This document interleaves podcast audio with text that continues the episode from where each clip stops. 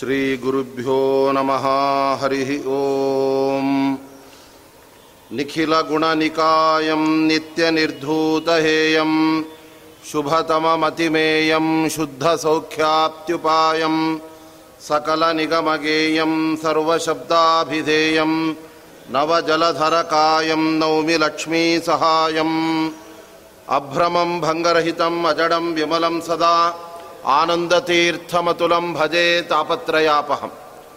चित्रैः पदैश्च गम्भीरैः वाक्यैर्मानैरखण्डितैः गुरुभावं व्यञ्जयन्ती भाति श्रीजयतीर्थवा अर्थिकल्पितकल्पोऽयं प्रत्यर्थिगजकेसरी व्यासतीर्थगुरुर्भूयात् अस्मदिष्टार्थसिद्धये।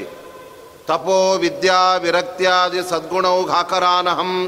ವಾದಿರಾಜ ಗುರುನ್ ವಂದೇ ಹಯಗ್ರೀವ ದಯಾಶ್ರಯಾನ್. ದುರ್ವಾದಿಧ್ವಾಂತರವಯೇ ವೈಷ್ಣವೇಂದೇ ವರೇಂದವೇ ಶ್ರೀರಾಘವೇಂದ್ರ ಗುರವೇ ನಮಃ ಅತ್ಯಂತ ದಯಾಲವೇ. ಯಸ್ಯ ಪ್ರಚಂಡ ತಪಸಾ ಶ್ರುತಿಗೀತವೃತ್ತಃ ತುಷ್ಟೋ ಹರಿಃ ಕಿಲ ವಶಂ ವದತಾಂ ಅವಾಪ. ಶ್ರೀಮಧ್ವಸನ್ಮತ ಪಯೋನಿಧಿ ಪೂರ್ಣಚಂದ್ರ, ಶ್ರೀ ವಿಷ್ಣುತೀರ್ಥಮುನಿರಾಟ್ ಮುದಮಾತನೋತು. ಜಗನ್ನಾಥದಾಸರು ರಚನೆ ಮಾಡಿದಂತಹ ತತ್ವ ಸುವಾಲೆಯಲ್ಲಿ ತಾರತಮ್ಯಕ್ಕೆ ಅನುಗುಣವಾಗಿ ಬೇರೆ ಬೇರೆ ದೇವತೆಗಳ ಮಹತ್ವವನ್ನು ತಿಳಿಸ್ತಾ, ಅನಂತರದಲ್ಲಿ ಸರ್ವೋತ್ತಮನಾದ ಭಗವಂತನಲ್ಲಿ ನೆಲೆಯನ್ನು ಅವರು ತೋರಿಸ್ತಾ ಇದ್ದಾರೆ. ನಮ್ಮ ಸಿದ್ಧಾಂತದಲ್ಲಿ ತಾರತಮ್ಯ ಎರಡು ಬಗೆಯಾಗಿದೆ. ಒಂದು ಮೇಲ್ಗಡೆಯಿಂದ ತಾರತಮ್ಯ, ಮತ್ತೊಂದು ಕೆಳಗಡೆಯಿಂದ ತಾರತಮ್ಯ. ಮೇಲ್ಗಡೆಯಿಂದ ಅಂತ ಹೇಳಿದರೆ ವಿಷ್ಣುವನ್ನು ಆರಂಭಿಸಿಕೊಂಡು ಕೊನೆಗೆ ಅಗ್ನಿ ಮುಂತಾದ ದೇವತೆಗಳ ಹೊರಗಡೆ ಹೇಳಿದಾಗ ಅದು ಮೇಲ್ಗಡೆಯಿಂದ ಬರತಕ್ಕಂತಹ ಅವರೋಹಣ ತಾರತಮ್ಯವಾಗುತ್ತೆ. ಆರೋಹಣ ಅಂದರೆ ಅತ್ಯಂತ ಕೆಳದರ್ಜೆಯಿಂದ ಅಲ್ಲಿ ನವಗ್ರಹಗಳು, ಅನಂತರದಲ್ಲಿ ಪುಷ್ಕರ ಮುಂತಾದಂತಹ ದೇವತೆಗಳು, ಅಗ್ನಿ, ಅವರಿಗಿಂತ ತತ್ವಾಭಿಮಾನಿ ದೇವತೆಗಳು, ಹೀಗೆಲ್ಲ ಹೇಳುವಾಗ ಅಲ್ಲಿ ಅದು ಮೇಲ್ಗಡೆ ನಾವು ತೆಗೆದುಕೊಂಡು ಹೋಗತಕ್ಕಂತಹ ತಾರತಮ್ಯ. ಆದ್ದರಿಂದ ಇತರ ದೇವತೆಗಳ ಮಹತ್ವವನ್ನು ನಾವು ಚೆನ್ನಾಗಿ ತಿಳಿದು ಅವರಲ್ಲಿ ಕೆಲವು ಗುಣಗಳಿದೆ, ಕೆಲವು ದೋಷಗಳು ಕೂಡ ಇದೆ. ಬರೀ ಗುಣಗಳೆಲ್ಲ ರಮಾಬ್ರಹ್ಮಾದಿ ದೇವತೆಗಳಲ್ಲಿ ಇದ್ದರೂ ಕೂಡ ಅವರಲ್ಲಿ ಸ್ವತಂತ್ರವಾಗಿ ಆ ಗುಣಗಳೇ ಇರತಕ್ಕಂಥದ್ದಲ್ಲ ಅದು ಭಗವಂತನಿಂದಾಗಿ ಅವರಲ್ಲಿ ಆ ಗುಣಗಳೆಲ್ಲ ಅದು ಕಾಣಿಸ್ತಾ ಇವೆ. ಆದರೆ ಅದಕ್ಕಿಂತ ಉತ್ತಮನಾದವನೇ ಭಗವಂತ ಅಂತ ಹರಿಯ ಸರ್ವೋತ್ತಮತ್ವವನ್ನು ನಾವು ಹೇಗೆ ತಿಳ್ಕೊಳ್ಬೇಕು ಅನ್ನೋದಕ್ಕೆ ಅನುಗುಣವಾಗಿ ಎಲ್ಲ ಪ್ರಮೇಯಗಳನ್ನು ಇದರಲ್ಲಿ ತಿಳಿಸ್ತಾ ಇದ್ದಾರೆ. ಅದರಲ್ಲಿ ತುಳಸಿಯನ್ನು ವರ್ಣನೆ ಮಾಡುವಾಗ ಅನೇಕ ವಿಚಾರಗಳನ್ನು ಜಗನ್ನಾಥದಾಸರು ತಿಳಿಸ್ತಾ ಇದ್ದಾರೆ. ಶ್ರೀ ತುಳಸಿದೇವಿ ಮನ್ಮಾತಲಾಲಿಸು. ಜಗನ್ನಾಥ ವಿಠಲನ ಚರಣಾಬ್ಜ, ಎನ್ನ ಹೃತ್ಪದ್ಮದಲ್ಲಿ ನೀ ತೋರೆ ಕೃಪೆಯಿಂದ ಅಂತ ಆ ಜಗನ್ನಾಥದಾಸರು ಪ್ರಾರ್ಥನೆ ಮಾಡ್ತಾ, ತುಳಸಿ ಭಗವಂತನಿಗೆ ಅತ್ಯಂತ ಸಮೀಪದವಳಾಗಿದ್ದಾಳೆ. ಭಗವಂತನ ವಿಶೇಷವಾದ ಪ್ರೀತಿಯನ್ನು, ಅನುಗ್ರಹವನ್ನು ಪಡೆದಿದ್ದಾಳಾದ್ದರಿಂದ ಅಂತಹ ತುಳಸಿ ದೇವಿಯನ್ನು ನಾವು ಪ್ರಾರ್ಥನೆ ಮಾಡಬೇಕಾಗಿರ್ತಕ್ಕಂಥದ್ದೇನು ಅಂದರೆ, ಓ ತುಳಸಿ ದೇವಿಯೇ, ನಮಗೆ ಭಗವಂತನ ಅನುಗ್ರಹ ದೊರಕುವಂತೆ ಅವನ ಪಾದ ನಮ್ಮ ಹೃದಯದಲ್ಲಿ ಅದು ರೂಢ ಮೂಲವಾಗಿರಬೇಕು ಆ ರೀತಿಯಾಗಿ ಅನುಗ್ರಹ ಮಾಡುವಂಥ ಪ್ರಾರ್ಥನೆ ಮಾಡ್ತಾ ಇದ್ದಾರೆ ಮನ್ಮಾತಲಾಲಿಸು ಜಗನ್ನಾಥ ವಿಠಲನ ಚರಣಾಬ್ಜ ಅಂತ ಇದ್ದಾರೆ ಯಾರ ಪಾದಗಳನ್ನು ಸದಾ ನಾವು ಹೃದಯದಲ್ಲಿ ಧ್ಯಾನ ಮಾಡಬೇಕು? ಅಂದರೆ ಭಗವಂತ ಅವನು ಜಗತ್ತಿಗೆಲ್ಲ ಒಡೆಯನಾಗಿದ್ದಾನೆ. ಆದ್ದರಿಂದ ಜಗನ್ನಾಥ ರೂಪಿಯಾಗಿರತಕ್ಕಂಥ ಭಗವಂತ ಶ್ರೀ ಜಗನ್ನಾಥದಾಸರಿಗೂ ಕೂಡ ಒಲಿದು ಅವರು ತಮ್ಮ ಹೆಸರಿನಲ್ಲೇ ಈ ಅನೇಕ ಕೀರ್ತನೆಗಳನ್ನು ರಚನೆ ಮಾಡಲಿ ಅಂತ ಭಗವಂತ ಆ ರೀತಿಯಾಗಿ ಅನುಗ್ರಹಿಸಿದ್ದಾನೆ. ಆದ್ದರಿಂದ ಜಗತ್ತಿಗೆಲ್ಲ ನಾಥ ಅಂದರೆ ಅವನು ಸ್ವಾಮಿಯಾಗಿದ್ದಾನೆ. ಜಗತ್ತು ಅಂದರೆ ಕೇವಲ ಬ್ರಹ್ಮಾದಿ ದೇವತೆಗಳಷ್ಟೇ ಇಲ್ಲ. ಅದು ಲಕ್ಷ್ಮೀದೇವಿಯನ್ನು ಕೂಡ ಸೇರಿಸಿಕೊಂಡಾಗ ಲಕ್ಷ್ಮೀದೇವಿಗೂ ಕೂಡ ಭಗವಂತನೇ ನಿಜವಾದ ಸ್ವಾಮಿಯಾಗಿದ್ದಾನೆ. ಸ್ವತಃ ಮಹಾಲಕ್ಷ್ಮೀ ದೇವಿ ಹೇಳ್ತಾ ಇದ್ದಾಳೆ, ನನಗೆ ಅಭಿನವ ಬ್ರಹ್ಮಾಂಡ ಸೃಷ್ಟಿ ಮಾಡುವ ಸಾಮರ್ಥ್ಯ ಇದೆ. ಅದೇ ರೀತಿಯಾಗಿ ನಾನು ಬ್ರಹ್ಮದೇವರನ್ನು ಸೃಷ್ಟಿ ಮಾಡಬಲ್ಲೆ. ಆ ರೀತಿಯಾಗಿ ನನಗೆ ಈ ಎಲ್ಲ ಬಗೆಯ ಶಕ್ತಿ ಸಾಮರ್ಥ್ಯಗಳೇನಿದೆಯಲ್ಲ ಇದು ನನ್ನಲ್ಲಿ ಸಹಜವಾಗಿರ್ತಕ್ಕಂಥದ್ದಲ್ಲ ಭಗವಂತ ನನಗೆ ಕೊಟ್ಟಂತಹ ಒಂದು ಸಾಮರ್ಥ್ಯದಿಂದ ನಾನು ಈ ಕಾರ್ಯವನ್ನು ಮಾಡುತ್ತೇನೆ ಅಂತ ಹೇಳುವಾಗ, ಭಗವಂತನೇ ನನಗೆ ಎಲ್ಲ ಕಾಲದಲ್ಲೂ ಕೂಡ ಅವನು ಸ್ವಾಮಿಯಾಗಿದ್ದಾನೆ, ಒಡೆಯನಾಗಿದ್ದಾನೆ ಅಂತ ಮಹಾಲಕ್ಷ್ಮೀ ದೇವಿ ಉದ್ಗರಿಸ್ತಾ ಇದ್ದಾಳೆ. ಆದ್ದರಿಂದ ಅಂತಹ ಜಗತ್ತಿನಲ್ಲಿ ಎಲ್ಲರಿಗೂ ಕೂಡ ಭಗವಂತ ಅವನು ಸ್ವಾಮಿಯಾಗಬಲ್ಲ, ನಾಥನಾಗಬಲ್ಲ ಏಕೆಂದರೆ ಪ್ರತಿಯೊಬ್ಬರೂ ಕೂಡ ಬೇರೆ ಬೇರೆ ಅಂಶಗಳಲ್ಲಿ ಭಗವಂತನನ್ನು ಆಶ್ರಯಿಸಲೇಬೇಕಾಗತ್ತೆ. ಆದರೆ ಭಗವಂತ ಮಾತ್ರ ಯಾರ ಅವಲಂಬನೆ ಇಲ್ಲದೆ ಅವನು ಸ್ವತಂತ್ರವಾಗಿ ಎಲ್ಲ ಕಾರ್ಯವನ್ನು ಮಾಡಬಲ್ಲ. ಆದ್ದರಿಂದ ಅವನಿಗೆ ಮತ್ತೊಬ್ಬ ನಾಥ ಇಲ್ಲ, ಅವನು ಜಗತ್ತಿಗೆಲ್ಲ ನಾಥನಾಗಿದ್ದಾನೆ. ಹೇಗೆ? ಗುರುತಮ ಮಗುರುಂ ದೇವದೇವಂ ನಮಾಮಿ ಅಂತ ತ್ರಿವಿಕ್ರಮ ಪಂಡಿತಾಚಾರ್ಯರು ವೇದವ್ಯಾಸ ದೇವರ ಬಗ್ಗೆ ವರ್ಣನೆ ಮಾಡುವಾಗ ಅವರು ಹೇಳ್ತಾ ಇದ್ದಾರೆ. ವೇದವ್ಯಾಸ ದೇವರು ಅಂದರೆ ಅವರು ಬರೀ ಗುರುಗಳಷ್ಟೇ ಅಲ್ಲ. ಜಗತ್ತಿಗೆಲ್ಲ ಗುರುಗಳಾದ ಬ್ರಹ್ಮಾದಿ ದೇವತೆಗಳಿಗೂ ಕೂಡ ಅವರು ಉಪದೇಶವನ್ನು ಮಾಡಬಲ್ಲವರಾಗಿದ್ದಾರೆ. ಆದ್ದರಿಂದ ಅವರು ಅತ್ಯಂತ ಶ್ರೇಷ್ಠ ಗುರುಗಳು. ಆದರೆ ಅಗುರುಂ ಅಂತಹ ವೇದವ್ಯಾಸ ದೇವರಿಗೆ ಮತ್ತೊಬ್ಬ ಗುರುಗಳು ಯಾರು ಕೂಡ ಇಲ್ಲವೇ? ಯಾಕೆಂದರೆ ಯಾರಿಗೆ ಅಜ್ಞಾನ ಇರುತ್ತೆ, ವಿಪರೀತ ಜ್ಞಾನ ಇರುತ್ತೆ, ಅದನ್ನು ಕಳೆದುಕೊಳ್ಳೋದಕ್ಕೋಸ್ಕರ ಅವರು ಗುರುಗಳ ಸೇವೆ, ಗುರುಗಳ ಉಪದೇಶವನ್ನು ಪಡೆಯಬೇಕಾಗತ್ತೆ. ಆದರೆ ಭಗವಂತ ಅವನು ಸದಾ ಸರ್ವಜ್ಞನಾಗಿದ್ದಾನೆ. ಅವನ ಜ್ಞಾನಕ್ಕೆ ಎಲ್ಲೂ ಕೂಡ ತಿರೋಧಾನ ಅಥವಾ ಆ ಜ್ಞಾನ ವಿಪರೀತ ಜ್ಞಾನದಲ್ಲಿ ಪರ್ಯವಸಾನವಾಗೋದು ಇದ್ಯಾವುದು ಕೂಡ ಇಲ್ಲವಾದ್ದರಿಂದ ಭಗವಂತನನ್ನು ಸ್ವರಾಟ್ ಅಂತ ಬ್ರಹ್ಮಸೂತ್ರಗಳಲ್ಲಿ ಮತ್ತು ಭಾಗವತದಲ್ಲಿ ಕರೆದಿದ್ದಾರೆ. ಸ್ವರಾಟ್ ಅಂತ ಹೇಳಿದರೆ ಸ್ವೇನೈವ ರಾಜತೆ ಪ್ರಕಾಶವ ಅಂದರೆ ಜ್ಞಾನರೂಪವಾದ ಪ್ರಕಾಶ. ಅದು ಭಗವಂತನಿಗೆ ತನ್ನಷ್ಟಕ್ಕೆ ತಾನೇ ಸಹಜವಾಗಿ ಅವನಿಗೆ ಇರುತ್ತೆ. ಆದ್ದರಿಂದ ಅದನ್ನು ಇನ್ನೊಬ್ಬರಿಂದ ಅವನು ಪಡೆಯಬೇಕಾಗಿಲ್ಲ. ಆದ್ದರಿಂದ ಇತರರಿಗೆ ಎಲ್ಲರಿಗೂ ಕೂಡ ಅವನು ಗುರುವಾಗಬಲ್ಲ. ಆದರೆ ಅವನಿಗೆ ಮಾತ್ರ ಮತ್ತೊಬ್ಬ ಗುರುಗಳು ಯಾರು ಕೂಡ ಇಲ್ಲ. ಅದರಂತೆ ಜಗನ್ನಾಥ ಅಂದರೆ ಅವನು ಜಗತ್ತಿಗೆಲ್ಲ ಒಡೆಯನಾಗಿದ್ದಾನೆ. ಆದರೆ ಅವನಿಗೆ ಮತ್ತೊಬ್ಬ ಒಡೆಯ ಭಗವಂತ ಅದು ಯಾರು ಕೂಡ ಇಲ್ಲವೇ. ಮಹಾಲಕ್ಷ್ಮೀ ದೇವಿಗೆ ಭಗವಂತ ಅನುಗ್ರಹಿಸಬೇಕು. ಅಂತ ಉದ್ದೇಶದಿಂದ ದೇವರು ಮೋಹಿನಿಯಾಗಿ ಅವತಾರವನ್ನು ಮಾಡಿದ್ದಂತೆ ಅಂದರೆ ಭಗವಂತ ಹೇಗೆ ಎಲ್ಲರಿಗೂ ಕೂಡ ಸ್ವಾಮಿಯಾಗಬಲ್ಲ, ಆದರೆ ಅವನಿಗೆ ಮತ್ತೊಬ್ಬ ಪತಿ ಸ್ವಾಮಿ ಇಲ್ಲ ಅನ್ನೋದನ್ನು ಲಕ್ಷ್ಮೀದೇವಿಯೇ ಹೇಗೆ ದೇವರ ಬಗ್ಗೆ ಹೇಳ್ತಾಳೆ ಅನ್ನೋದರ ಬಗ್ಗೆ ಒಂದು ಸುಂದರವಾದಂತಹ ಮಾತಿದೆ. ಲಕ್ಷ್ಮೀದೇವಿಯ ಸೌಂದರ್ಯ ಅದು ಅಪರಿಮಿತವಾಗಿರ್ತಕ್ಕಂಥದ್ದು. ಅಂತಹ ಲಕ್ಷ್ಮೀದೇವಿಗೆ ತ್ರಿಗುಣಗಳ ಬಂಧವೇ ಇಲ್ಲವಾದ್ದರಿಂದ ಅವಳಿಗೆ ಯಾವತ್ತೂ ಅಹಂಕಾರ ಇತ್ಯಾದಿಗಳು ಬರೋದೇ ಇಲ್ಲ. ಆದರೂ ಒಮ್ಮೆ ಮಹಾಲಕ್ಷ್ಮೀ ದೇವಿಗೆ ಭಗವಂತ ಅಹಂಕಾರ ಬಂದಂತೆ ತೋರುವಂತೆ, ಅಂದರೆ ಅಹಂಕಾರ ಇಲ್ಲದೆ ಇದ್ದರೂ ಕೂಡ ಅಹಂಕಾರ ಪಟ್ಟಂತೆ ಅವಳ ನಟನೆ ಮಾಡಿದಾಗ ಅವಳ ಸೌಂದರ್ಯದ ಅಹಂಕಾರವನ್ನು ಹೋಗಲಾಡಿಸುವುದಕ್ಕೋಸ್ಕರ ಭಗವಂತ ಮೋಹಿನಿ ರೂಪವನ್ನು ಸ್ವೀಕಾರ ಮಾಡಿಬಿಟ್ಟು. ಆವಾಗ ತಾನು ಅಮೃತದ ಹಂಚಿಕೆಯನ್ನೆಲ್ಲ ಮಾಡಿ ಅನಂತರ ಲಕ್ಷ್ಮೀದೇವಿ ಎದುರುಗಡೆ ಬಂದು ನಿಂತ್ಕೊಂಡು ಭಗವಂತ ಹೇಳ್ತಾ ಇದ್ದಾನೆ, ನೀನು ಜಗತ್ತನ್ನೇ ಮೋಹಗೊಳಿಸುವ ಅಪ್ರತಿಮ ಸೌಂದರ್ಯಶಾಲಿಯಾಗಿದೆಯಾ ಅಂತ ನಿನಗೆಲ್ಲಾದರೂ ಅಹಂಕಾರ ಇರ್ಬೋದು. ಆದರೆ ಅಹಂಕಾರವನ್ನು ದೂರ ಮಾಡೋದಕ್ಕೋಸ್ಕರ ನಾನು ನಿನಗಿಂತಲೂ ಕೂಡ ಸುಂದರವಾದ ಈ ಸ್ತ್ರೀ ರೂಪವನ್ನು ಸ್ವೀಕಾರ ಮಾಡಿ ನಿನ್ನ ಎದುರುಗಡೆ ನಾನು ನಿಂತಿದ್ದೇನೆ. ಆದ್ದರಿಂದ ಸೌಂದರ್ಯದಲ್ಲಿ ಇತರರನ್ನು ನೀನು ಜಯಿಸಿಬಿಡಬಹುದು. ಯಾಕೆಂದರೆ ಭಾರತೀ ದೇವಿ, ಇತರ ಪಾರ್ವತಿ ದೇವಿ ಅವರೆಲ್ಲರಿಗಿಂತ ಅಪರಿಮಿತವಾದ ಸೌಂದರ್ಯವನ್ನು ಮಹಾಲಕ್ಷ್ಮೀ ದೇವಿ ಪಡೆದು ಅವರೆಲ್ಲರನ್ನು ಜಯಿಸಿದ್ರೂ ಕೂಡ ನನ್ನನ್ನು ಮಾತ್ರ ಜಯಿಸೋದಕ್ಕೆ ಆಗೋದಿಲ್ಲ ಅಂತ ಭಗವಂತ ಹೇಳಿ ನಾನೇ ಸೌಂದರ್ಯದಲ್ಲಿ ನಿನಗಿಂತಲೂ ಕೂಡ ಅಧಿಕನಾಗಿದ್ದೇನೆ. ಆದ್ದರಿಂದಲೇ ಅದರಲ್ಲಿ ನಾನೇ ಗೆದ್ದೆ ಅಂತ ದೇವರು ಹೇಳಿದಾಗ ಅದಕ್ಕೆ ಮಹಾಲಕ್ಷ್ಮೀ ದೇವಿ ಹೇಳ್ತಾ ಇದ್ದಾಳೆ, ನೀವು ಬರೀ ಸೌಂದರ್ಯದಲ್ಲಿ ಮಾತ್ರ ನನ್ನನ್ನು ಗೆದ್ದರೆ ಪ್ರಯೋಜನವಿಲ್ಲ. ಏಕೆಂದರೆ ಒಬ್ಬ ಮಹಿಳೆಗೆ ಬರೀ ಸೌಂದರ್ಯ ಇದ್ದರೆ ಸಾಲದು. ಆದರೆ ಆ ಸೌಂದರ್ಯಕ್ಕೆ ಅನುಗುಣವಾಗಿ ಅವಳಿಗೆ ಅವಳಿಗಿಂತ ಸುಂದರನಾದ ಒಬ್ಬ ಪತಿ ದೊರಕಿದಾಗ ಆ ಸೌಂದರ್ಯಕ್ಕೆ ಒಂದು ಸರಿಯಾದ ನೆಲೆ, ಒಬ್ಬ ಸರಿಯಾದ ವ್ಯಕ್ತಿಗೆ ಅರ್ಪಣೆ ಅದು ಮಾಡಿದಂತೆ ಆಗತ್ತೆ. ಆದ್ದರಿಂದ ನಾನು ಭಗವಂತನೆಂಬ ಒಳ್ಳೆ ಪತಿಯನ್ನು ನಾನು ಪಡೆದು ಆ ಮೂಲಕ ನನ್ನ ಸ್ತ್ರೀತ್ವದ ಸಾರ್ಥಕತೆಯನ್ನು ನಾನು ಪಡೆದಿದ್ದೇನೆ. ಆದ್ದರಿಂದ ನನಗೆ ಹೇಗೆ ಒಬ್ಬ ಪತಿ ಇದ್ದಾನೆ, ಅದರಂತೆ ನೀನು ಕೂಡ ತುಂಬ ಚೆಲುವೆಯಾಗಿದ್ದರೆ, ಆವಾಗ ನಿನಗೆ ಪತಿ ಯಾರು ಅಂತ ಮಹಾಲಕ್ಷ್ಮೀ ದೇವಿ ಭಗವಂತನನ್ನು ಕೇಳ್ತಾ, ನನಗೆ ಒಬ್ಬ ಪತಿ ಇದ್ದಾನೆ, ಆದರೆ ನಿನಗೆ ಪತಿಯೇ ಇಲ್ಲ, ಸ್ವಾಮಿಯೇ ಇಲ್ಲ, ನಾಥ ಇಲ್ಲ, ಆದ್ದರಿಂದ ಆ ವಿಷಯದಲ್ಲಿ ನಾನೇ ನಿನ್ನನ್ನು ಗೆದ್ದೆ ಅಂತ ಲಕ್ಷ್ಮೀದೇವಿ ಹೇಳ್ತಾ ಇದ್ದಾಳೆ. ಅಂದರೆ ಭಗವಂತ ಎಲ್ಲರಿಗೂ ಕೂಡ ಅವನು ಸ್ವಾಮಿ ಆಗಬಲ್ಲ, ಆದರೆ ಅವನಿಗೆ ಮತ್ತೊಬ್ಬ ನಾಥ ಒಡೆಯ ಯಾವತ್ತೂ ಕೂಡ ಇರೋದಕ್ಕೆ ಸಾಧ್ಯ ಇಲ್ಲ. ಯಾಕೆಂದರೆ ಅವನೇ ಸ್ವತಂತ್ರವಾಗಿ ಎಲ್ಲ ಕಾರ್ಯವನ್ನು ಮಾಡಬಲ್ಲವನು. ಅದರಂತೆ ಇಲ್ಲೂ ಕೂಡ ಜಗತ್ತಿಗೆಲ್ಲ ಒಡೆಯನಾದ ಭಗವಂತ, ಅವನು ಯಾವಾಗಲೂ ಕೂಡ ತಾನು ಇನ್ನೊಬ್ಬರ ಒಂದು ಮಾರ್ಗದರ್ಶನ, ಅವರಿಂದ ಜ್ಞಾನೋಪದೇಶ ಇದನ್ನು ಯಾವತ್ತೂ ಭಗವಂತ ಪಡೆಯುವುದಿಲ್ಲ. ಆದ್ದರಿಂದ ಅಂತಹ ದೇವರನ್ನು ವಿಠಲ ಅಂತ ಶಾಸ್ತ್ರದಲ್ಲಿ ಕರೀತಾ ಇದ್ದಾರೆ.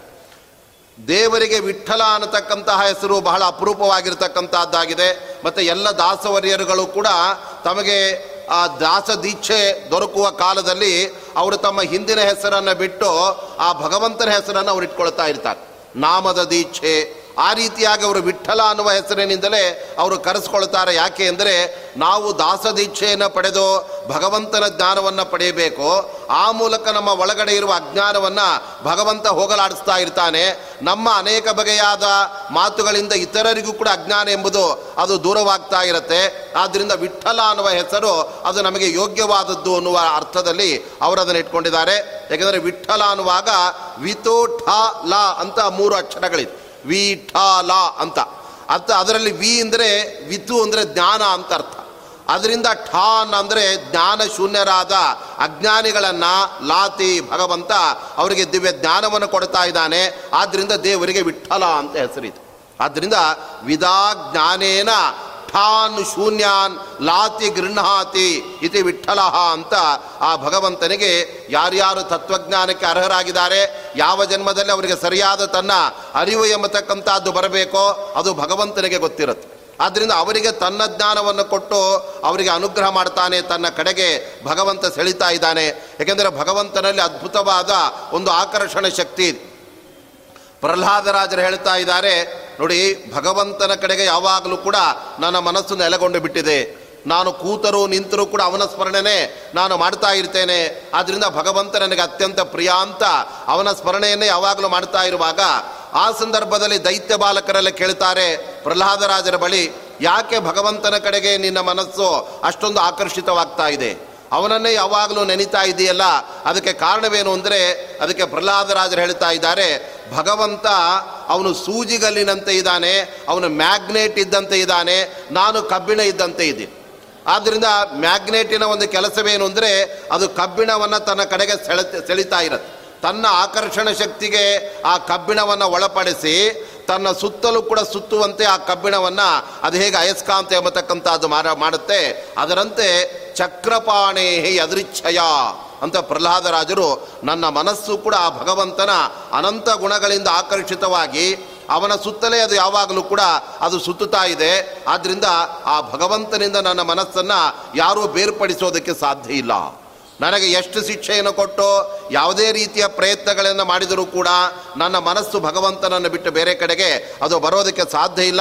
ಆದ್ದರಿಂದ ಅಂತಹ ಭಗವಂತನ ಆ ಸೆಳೆತಕ್ಕೆ ನಾನು ಯಾವಾಗಲೂ ಕೂಡ ಒಳಗಾಗಿದ್ದೇನೆ. ಆದ್ದರಿಂದ ನನಗೆ ಭಗವಂತನೆಂಬ ಹುಚ್ಚು ಹಿಡಿದಿದೆ. ಅವನನ್ನು ಬಿಟ್ಟು ಬೇರೆ ಯಾವುದೂ ನನಗೆ ಕಾಣೋದಿಲ್ಲ ಅಂತ ಪ್ರಹ್ಲಾದರಾಜರು ಹೇಳ್ತಾ ಇದ್ದಾರೆ. ಆ ರೀತಿಯಾಗಿ ಭಗವಂತ ತನ್ನ ಬಗ್ಗೆ ಆಸಕ್ತಿ ಮೂಡುವಂತೆ ಆ ಭಕ್ತರಲ್ಲಿ ಒಂದು ಪರಿವರ್ತನೆಯನ್ನು ಮಾಡಿ ಅವರಿಗೆ ತನ್ನ ಒಲುಮೆಯನ್ನು, ಅನುಗ್ರಹವನ್ನು ಅಲ್ಲಿ ಭಗವಂತ ಕೊಡ್ತಾ ಇದ್ದಾನೆ. ಆದ್ದರಿಂದ ವಿಠಲ ಅಂದರೆ ಅಜ್ಞಾನಿಗಳಾಗಿದ್ದರೂ ಕೂಡ ಭಗವಂತನ ಜ್ಞಾನ ಪಡೆಯಬೇಕು ಅಂತ ಅವನನ್ನು ಅವರು ಶರಣು ಹೊಂದಿದಾಗ ಅವರಿಗೆ ಜ್ಞಾನವನ್ನು ಕೊಟ್ಟು ಭಗವಂತ ಅನುಗ್ರಹ ಮಾಡ್ತಾ ಇದ್ದಾನೆ. ಆದ್ದರಿಂದ ಯಾರು ವಿಠಲ ಅಂತ ಹೆಸರು ಇಟ್ಕೊಂಡಿರ್ತಾರೆ, ಅವರಿಗೆ ಭಗವಂತನ ಬಗ್ಗೆ ಸರಿಯಾದ ದೃಢವಾದಂತಹ ಜ್ಞಾನ ಇದ್ದದ್ದರಿಂದಲೇ ಆ ಎಲ್ಲ ದಾಸವರ್ಯರುಗಳಿಗೆ ಅವರಿಗೆ ಜಗತ್ತಿನ ಬಗ್ಗೆ ಸಂಪೂರ್ಣವಾಗಿ ಅವರಿಗೆ ವೈರಾಗ್ಯವೂ ಕೂಡ ಅವರಿಗೆ ಮೂಡಿ ಬಂದಿತ್ತು.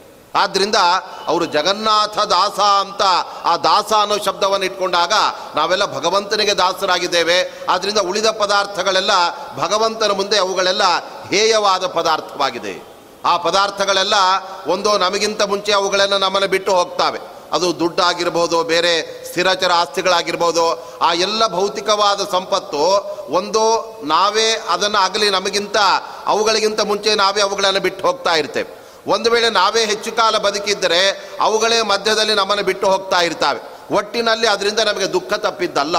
ಆದ್ದರಿಂದ ನಾವೇ ಅವುಗಳನ್ನು ಮೊದಲೇ ತಿರಸ್ಕಾರ ಮಾಡಿಬಿಡೋಣ ಅಂತ ಆ ಎಲ್ಲ ದಾಸರು ತಮ್ಮ ನಿಜವಾದ ವೈರಾಗ್ಯದಿಂದ ಭಗವಂತನನ್ನೇ ನಂಬಿ ಅವನ ದಾಸ್ಯವೇ ನಮ್ಮ ಚರಮ ಗುರಿ ಅಂತ ಆ ದೇವರನ್ನು ಕೊಂಡಾಡ್ತಾ ಆ ಕಾಲಿಗೆ ಗೆಜ್ಜೆಯನ್ನು ಕಟ್ಟಿ ಆ ಭಗವಂತನ ಜ್ಞಾನವನ್ನು ಅವರು ಎಲ್ಲ ಕಡೆಯಲ್ಲೂ ಕೂಡ ಪ್ರಸಾರ ಮಾಡುವ ಒಂದು ದೀಕ್ಷೆಯನ್ನು ಪಡೆದವರಾಗಿದ್ದರಿಂದ ಅವರಿಗೆ ಭಗವಂತ ಯಾವಾಗಲೂ ಕೂಡ ಅವರಿಗೆ ಅವರ ಹಿಂದೆನೇ ಇರ್ತಾ ಇದ್ದ, ಕಾಯ್ತಾ ಇದ್ದ. ಮತ್ತೆ ಪುರಂದರದಾಸರಂತೂ ಭಗವಂತನನ್ನ ಎಷ್ಟು ಯಾವಾಗಲೂ ಕೂಡ ಕೊಂಡಾಡ್ತಾ ಇದ್ದರೋ ಅವರಿಗೆ ದೇವರ ಕೃಷ್ಣನ ಬಗ್ಗೆ ಒಂದು ದೇವರ ನಾಮವನ್ನು ರಚನೆ ಮಾಡಲಿಕ್ಕೆ ಶುರು ಮಾಡಿದಾಗ ಅವರ ಎದುರುಗಡೆನೆ ಕೃಷ್ಣ ಬಂದು ನಿಂತ್ಕೊಂಡ್ಬಿಡ್ತಾ ಯಾಕೆಂದರೆ ಎಲ್ಲಿ ನನ್ನ ಭಕ್ತರು ಗಾನ ಮಾಡ್ತಾರೆ, ಅಲ್ಲಿ ನಾನು ಬಂದು ನೆಲೆಸ್ತೇನೆ ಅಂತ ಅವ್ರುಗಳೆಲ್ಲ ಭಗವಂತ ಆ ಅವರಿಗೆ ಅನುಗ್ರಹ ಮಾಡೋದಕ್ಕೋಸ್ಕರ ಬರ್ತಾ ಇದ್ದಾನೆ. ಅದರಿಂದ ಯಾರು ಭಕ್ತಿಯಿಂದ ಭಗವಂತನ ಗಾನ ಮಾಡ್ತಾ ಇದ್ದಾರೆ, ಅವರ ಬಳಿಯೇ ಭಗವಂತ ಇರ್ತಾನೆ. ಆದರೆ ಜ್ಞಾನಿಗಳಿಗೆಲ್ಲ ಆ ಭಗವಂತ ಕಾಣಿಸ್ತಾ ಇರ್ತಾನೆ. ನಮಗೆಲ್ಲ ಒಳಗಣ್ಣು ಇಲ್ಲದೇ ಇದ್ದದ್ರಿಂದ ಭಗವಂತ ಅಲ್ಲಿ ಸನ್ನಿಹಿತನಾಗಿದ್ದರೂ ಕೂಡ ಅವನನ್ನು ನಾವು ಕಾಣುವ ಪ್ರಯತ್ನವನ್ನೇ ನಾವು ಮಾಡೋದಿಲ್ಲ. ಯಾಕೆ ಅಂದರೆ ಯಾರು ನಮಗೆ ಮನಸ್ ಕಣ್ಣಿಗೆ ದೂರನಾಗಿ ಬಿಡ್ತಾನೆ, ಅವನು ನಮ್ಮ ಮನಸ್ಸಿಗೂ ದೂರ ಅಂತ ಒಂದು ಮಾತಿದೆ. ಅದರಂತೆ ಭಗವಂತ, ಅವನು ಯಾವಾಗಲೂ ನಮ್ಮ ಕಣ್ಣಿಗೆ ಗೋಚರನಾಗುವುದೇ ಇಲ್ಲ. ಅವನು ಅವ್ಯಕ್ತನಾಗಿದ್ದಾನೆ, ಎಲ್ಲ ಕಡೆಯಲ್ಲೂ ಕೂಡ ತನ್ನನ್ನು ಮರಮಾಚಿಕೊಂಡೇ ಅವನು ಬೇರೆ ಬೇರೆ ಕೆಲಸ ಮಾಡ್ತಾ ಇರ್ತಾನೆ. ಹಾಗಾಗಿ ಭಗವಂತ ನಮ್ಮ ಕಣ್ಣಿಗೆ ಕಾಣೋದೇ ಇಲ್ಲ.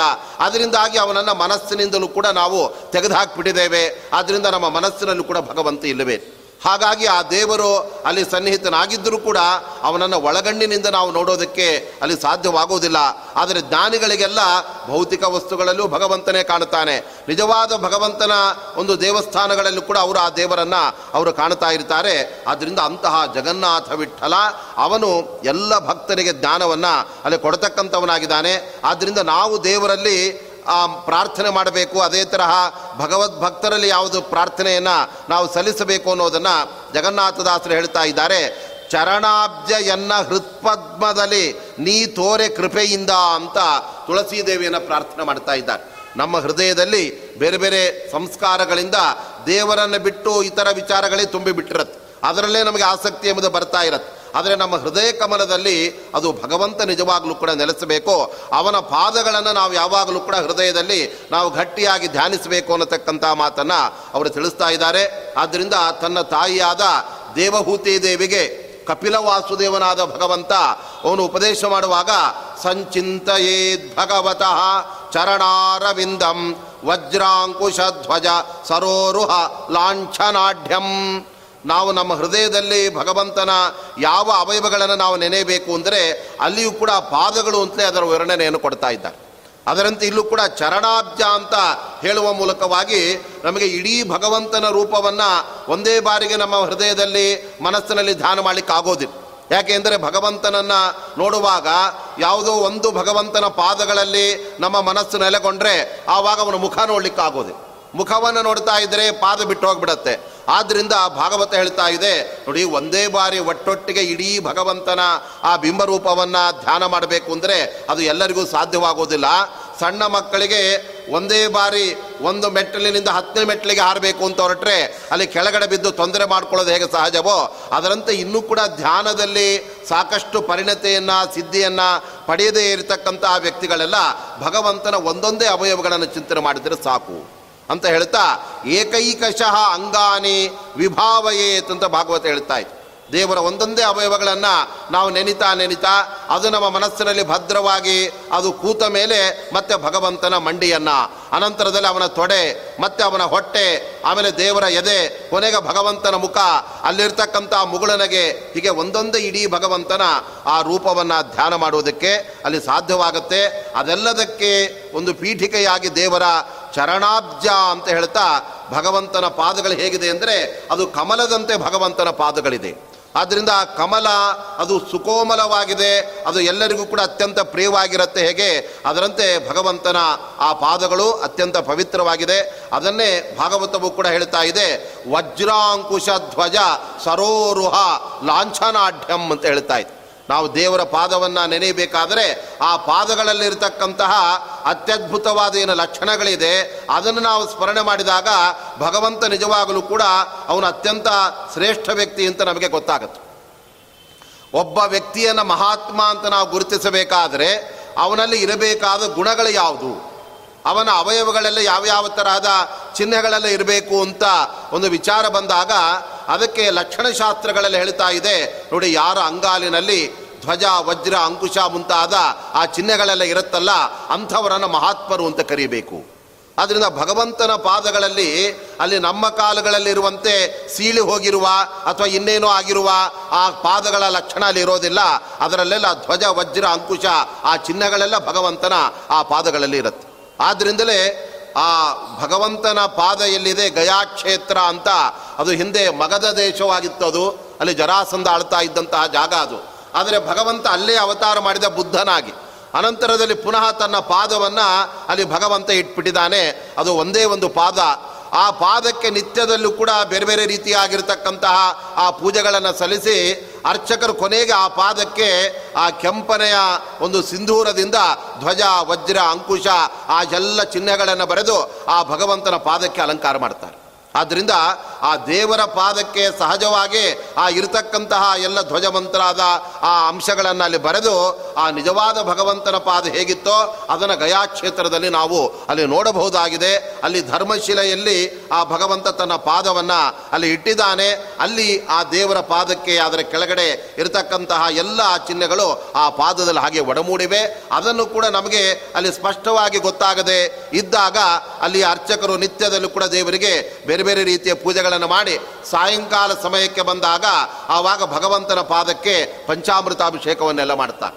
ಆನಂತರದಲ್ಲಿ ಅದನ್ನೆಲ್ಲ ಶುದ್ಧೀಕರಣ ಮಾಡಿ ಆ ಭಗವಂತನಿಗೋಸ್ಕರ ಸಿದ್ಧಪಡಿಸಿದ ಗಂಧವನ್ನು ಪೂರ್ಣವಾಗಿ ಆ ಪಾದಕ್ಕೆ ಮೊದಲ ಲೇಪನ ಮಾಡಿ ಅನಂತರದಲ್ಲಿ ರಕ್ತ ಗಂಧದಿಂದ ಕೆಂಪಾದ ಗಂಧ, ಅದು ಒಳ್ಳೆ ಕುಂಕುಮದಂತೆ ಇರುತ್ತೆ. ಅದರಿಂದ ಅದರ ಮಧ್ಯದಲ್ಲೆಲ್ಲ ಈ ಎಲ್ಲ ಚಿಹ್ನೆಗಳನ್ನು ಬರೆದು ಆ ಭಗವಂತನ ನಿಜವಾದ ಪಾದ ಹೇಗಿರುತ್ತೆ ಅನ್ನೋದನ್ನು ನಾವು ನೋಡೋದಕ್ಕೆ ಆ ಗಯಾಕ್ಷೇತ್ರದಲ್ಲಿರುವ ಆ ಭಗವಂತನ ಪಾದವನ್ನು ಅಲ್ಲಿ ನಾವು ಗಮನಿಸಬೇಕು. ಅದನ್ನೇ ತನ್ನ ತಾಯಿಯಾದ ದೇವಹೂತಿ ದೇವಿ ಕೂಡ ಅಲ್ಲಿ ಭಗವಂತ ಹೇಳಿದ್ದಾನೆ, ವಜ್ರಾಂಕುಶ ಧ್ವಜ ಸರೋರುಹ ಲಾಂಛನಾಢ್ಯಂ. ಆ ಪಾದದಲ್ಲಿ ಎಲ್ಲ ಬಗೆಯ ಲಕ್ಷಣಶಾಸ್ತ್ರದಲ್ಲಿ ಹೇಳಿದಂತಹ ಸಕಲ ಸಲ್ಲಕ್ಷಣಗಳು ಕೂಡ ಭಗವಂತನ ಆ ಪಾದಗಳಲ್ಲಿವೆ. ಅಂತಹ ಪಾದಗಳನ್ನೇ ಯಾವಾಗಲೂ ಕೂಡ ನಾವು ನೆನೆಯಬೇಕು.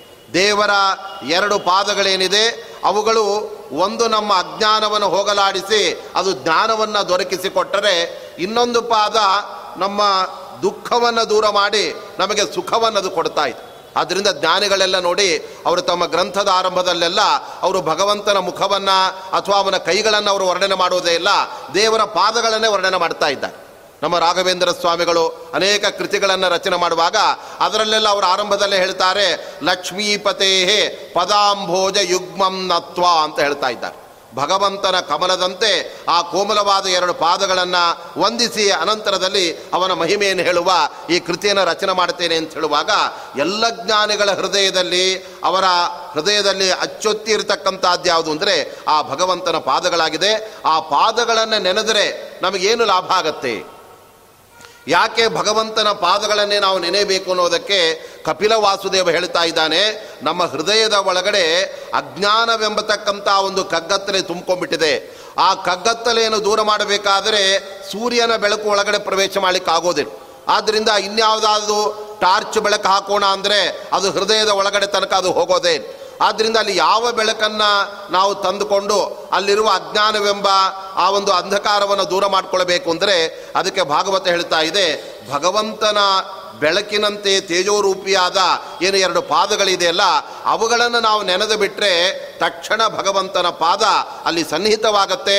ಅದರ ಬೆಳಕೆಲ್ಲ ನಮ್ಮ ಹೃದಯದ ಒಳಗಡೆ ಅದು ಹರಡಿಬಿಟ್ಟಾಗ ಅಲ್ಲಿದ್ದಂತಹ ಅಜ್ಞಾನವೆಂಬ ಆ ಕಗ್ಗತ್ತಲೆ ಎಂಬುದು ದೂರವಾಗಿ ಅಷ್ಟು ಮಾತ್ರವಲ್ಲ, ಮುಂದೆ ಯಾವತ್ತೂ ಕೂಡ ನಮ್ಮ ಹೃದಯದ ಒಳಗಡೆ ಆ ಅಜ್ಞಾನ ಎಂಬತಕ್ಕಂಥ ಕಗ್ಗತ್ತಲೆ ಬರೋದೇ ಇಲ್ಲ. ಏಕೆಂದರೆ ದೇವರ ಪಾದಗಳು ಅಂದರೆ ಅದು ಜ್ಞಾನದ ಬೆಳಕನ್ನು ಕೊಡ್ತಕ್ಕಂಥವುಗಳಾಗಿದೆ. ಒಮ್ಮೆ ಆ ಪಾದಗಳನ್ನು ಭಕ್ತಿಯಿಂದ ನಮ್ಮ ಹೃದಯದಲ್ಲಿ ನಾವು ನೆನೆದು ಬಿಟ್ಟರೆ ಮುಂದೆ ಆ ಹೃದಯದಲ್ಲಿ ಅಜ್ಞಾನವೆಂಬ ಕತ್ತಲೆ ಇಲ್ಲ. ಅಲ್ಲಿ ಯಾವಾಗಲೂ ಕೂಡ ಬೆಳಕೇ ಬೆಳಕಾಗತ್ತೆ. ಅಲ್ಲಿ ಭಗವಂತನ ಜ್ಞಾನ ಯಾವಾಗಲೂ ಕೂಡ ನಮ್ಮ ಹೃದಯದಲ್ಲಿ ಅದು ನೆಲೆಸತ್ತೆ ಎಂಬುದಾಗಿ ಭಾಗವತ ವರ್ಣನೆ ಮಾಡ್ತಾ ಇದೆ. ಆದ್ದರಿಂದ ಅಂತಹ ದೇವರ ಪಾದವನ್ನು ನಾವು ಧ್ಯಾನ ಮಾಡಬೇಕಾದರೆ ಅದು ಸುಲಭವಾಗಿ ನಮಗೆ ದೊರಕೋದಿಲ್ಲ.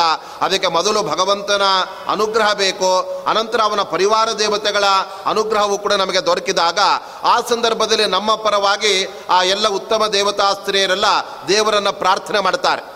ತುಳಸಿ ಹೇಳ್ತಾಳೆ ಭಗವಂತನಿಗೆ, ಸ್ವಾಮಿ, ಈತ ನಿತ್ಯ ನನ್ನ ಆ ದಳಗಳನ್ನು ನಿನ್ನ ಪಾದಕ್ಕೆ ಅರ್ಪಣೆ ಮಾಡ್ತಾ, ನಿನ್ನ ಪಾದಗಳ ನೆನಪು ಯಾವಾಗಲೂ ಕೂಡ ನನ್ನ ಮನಸ್ಸಿನಲ್ಲಿ ಬರಲಿ ಬರಲಿ ಅಂತ ಆತ ಪ್ರಾರ್ಥನೆ ಮಾಡ್ತಾ ಇದ್ದಾನೆ. ಆದ್ದರಿಂದ ಅವನಿಗೆ ನಿನ್ನ ಪಾದದ ಧ್ಯಾನ, ಆ ದರ್ಶನ ಆಗುವಂತೆ ಅನುಗ್ರಹ ಮಾಡುವಂತ ಆ ಉತ್ತಮ ದೇವತೆಗಳೆಲ್ಲ ದೇವರನ್ನ ಪ್ರಾರ್ಥನೆ ಮಾಡಿದಾಗ ಭಗವಂತ ಅಸ್ತು ಅಂತ ಹೇಳಿಬಿಡ್ತಾನೆ. ಆವಾಗ ಅವರಿಗೆ ಭಗವಂತನ ಪಾದಗಳನ್ನು ಅಲ್ಲಿ ಚಿಂತನೆ ಮಾಡೋದಕ್ಕೆ ಸಾಧ್ಯವಾಗುತ್ತೆ. ಆದ್ದರಿಂದ ನಮ್ಮ ಹೃದಯ ಅದು ಭಗವಂತನ ಪಾದದ ಮಂದಿರವಾಗಬೇಕು. ಆದ್ರಿಂದಲೇ ಸದಾ ಎನ್ನ ಹೃದಯ ಮಂದಿರದಲ್ಲಿ ವಾಸ ಮಾಡೋ ಶ್ರೀಹರಿ ಇಂಥ ದೇವರನ್ನು ಜಗನ್ನಾಥದಾಸರು ಪ್ರಾರ್ಥನೆ ಮಾಡ್ತಾ ಇದ್ದಾರೆ. ಏಕೆಂದರೆ ನಮ್ಮ ಹೃದಯ ಅದು ಭಗವಂತನ ಸಾನ್ನಿಧ್ಯಕ್ಕೆ ಒಳಪಟ್ಟಾಗ ಅದೇ ನಮ್ಮ ಹೃದಯವೇ ಒಂದು ದೇವರ ಮಂದಿರವಾಗಿ ಬಿಡ್ತಾ ನಾವು ದೇವರ ಮಂದಿರವನ್ನು ಹುಡುಕೊಂಡು ಎಲ್ಲೆಲ್ಲೂ ಹೋಗಬೇಕಾದ ಅವಶ್ಯಕತೆ ಇಲ್ಲ.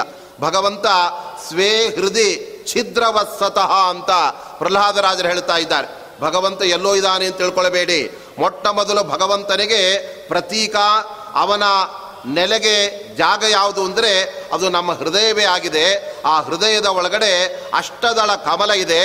ಅದರ ಮಧ್ಯದಲ್ಲಿ ಭಗವಂತ ಅಗ್ರೇಶ, ಪ್ರಾದೇಶ, ಮೂಲೇಶ ಅನ್ನತಕ್ಕಂತಹ ಆ ಮೂರು ರೂಪಗಳಿಂದ ನಮ್ಮ ಹೃದಯದಲ್ಲೇ ಭಗವಂತ ಇದ್ದಾನೆ. ಆದ್ದರಿಂದ ಅಲ್ಲಿರುವ ಭಗವಂತನನ್ನು ನಾವು ಸ್ಮರಣೆ ಮಾಡಿ, ಓ ದೇವರು ಇಲ್ಲಿದ್ದಾನೆ ದೇವರು ಇಲ್ಲಿದ್ದಾನೆ ಅಂತ ನಾವು ದೃಢಪಡಿಸಿಕೊಂಡಾಗ ಆ ಸಂದರ್ಭದಲ್ಲಿ ನಮಗೆ ಆ ಭಗವಂತನ ಸ್ಮರಣೆ, ಅದು ನಮಗೆ ಬಂದು ನಮ್ಮ ಹೃದಯವೇ ಒಂದು ಭಗವಂತನ ಮಂದಿರವಾಗಿ ಬಿಡುತ್ತೆ ಆವಾಗ ನಾವು ಪಾಪಗಳನ್ನೆಲ್ಲ ಮಾಡೋದಕ್ಕೆ ನಾವು ಹೆದರ್ತೇವೆ ಆವಾಗ ನಮ್ಮಿಂದ ಪಾಪ ಮಾಡುವ ಪ್ರವೃತ್ತಿ ಎಲ್ಲ ಅದು ಕಡಿಮೆ ಆಗ್ತಾ ಬರುತ್ತೆ. ಯಾವಾಗಲೂ ಕೂಡ ನಾವು ಪಾಪ ಮಾಡುವುದು ಯಾವಾಗ ಅಂದರೆ, ಅದು ಕೊಳೆ, ಪಾಪ ಅಂದರೆ ಅದೊಂದು ಕೊಳೆ, ಮಲ ಇದ್ದ ಹಾಗೆ.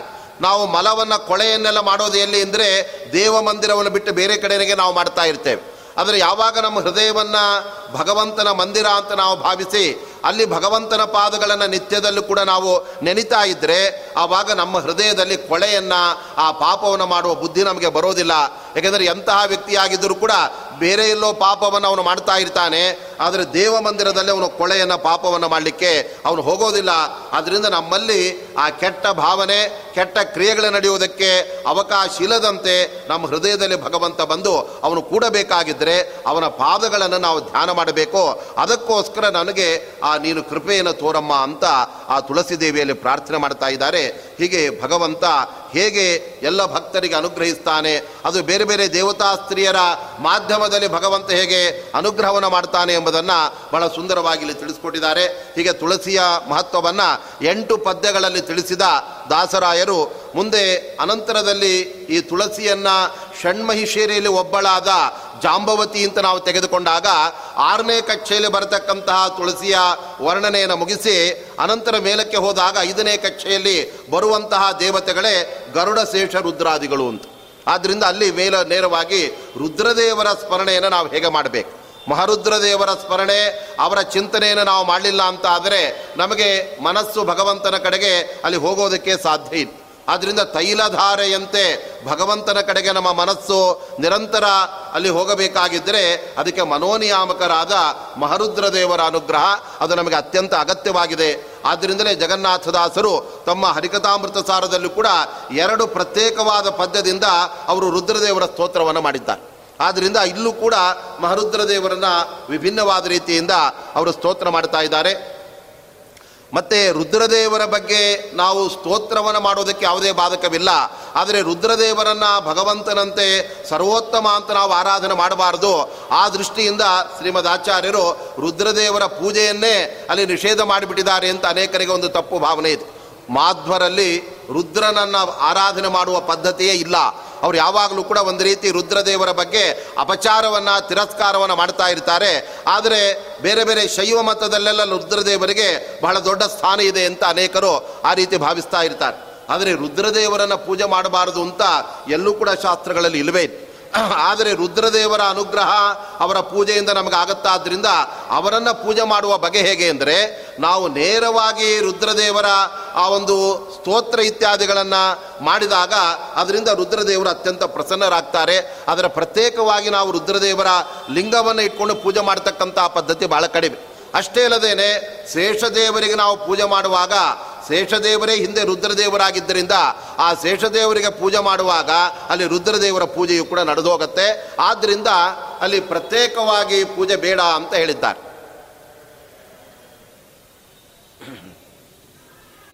ನಾವು ತಿಳಿದುಕೊಳ್ಳಬಹುದಾಗಿದೆ. ದೇವರು ಶ್ವೇತದ್ವೀಪ, ಅನಂತಾಸನ, ವೈಕುಂಠ ಅಂತ ಮೂರು ಲೋಕಗಳಲ್ಲಿ ಇರುವುದರ ಸಂಕೇತವಾಗಿ ಆ ದೇವರ ಪೂಜೆ ಮಾಡುವ ಪೀಠ ಅದು ಮೂರು ಮೆಟ್ಟಿಲುಗಳನ್ನು ಒಳಗೊಂಡಿರುತ್ತೆ.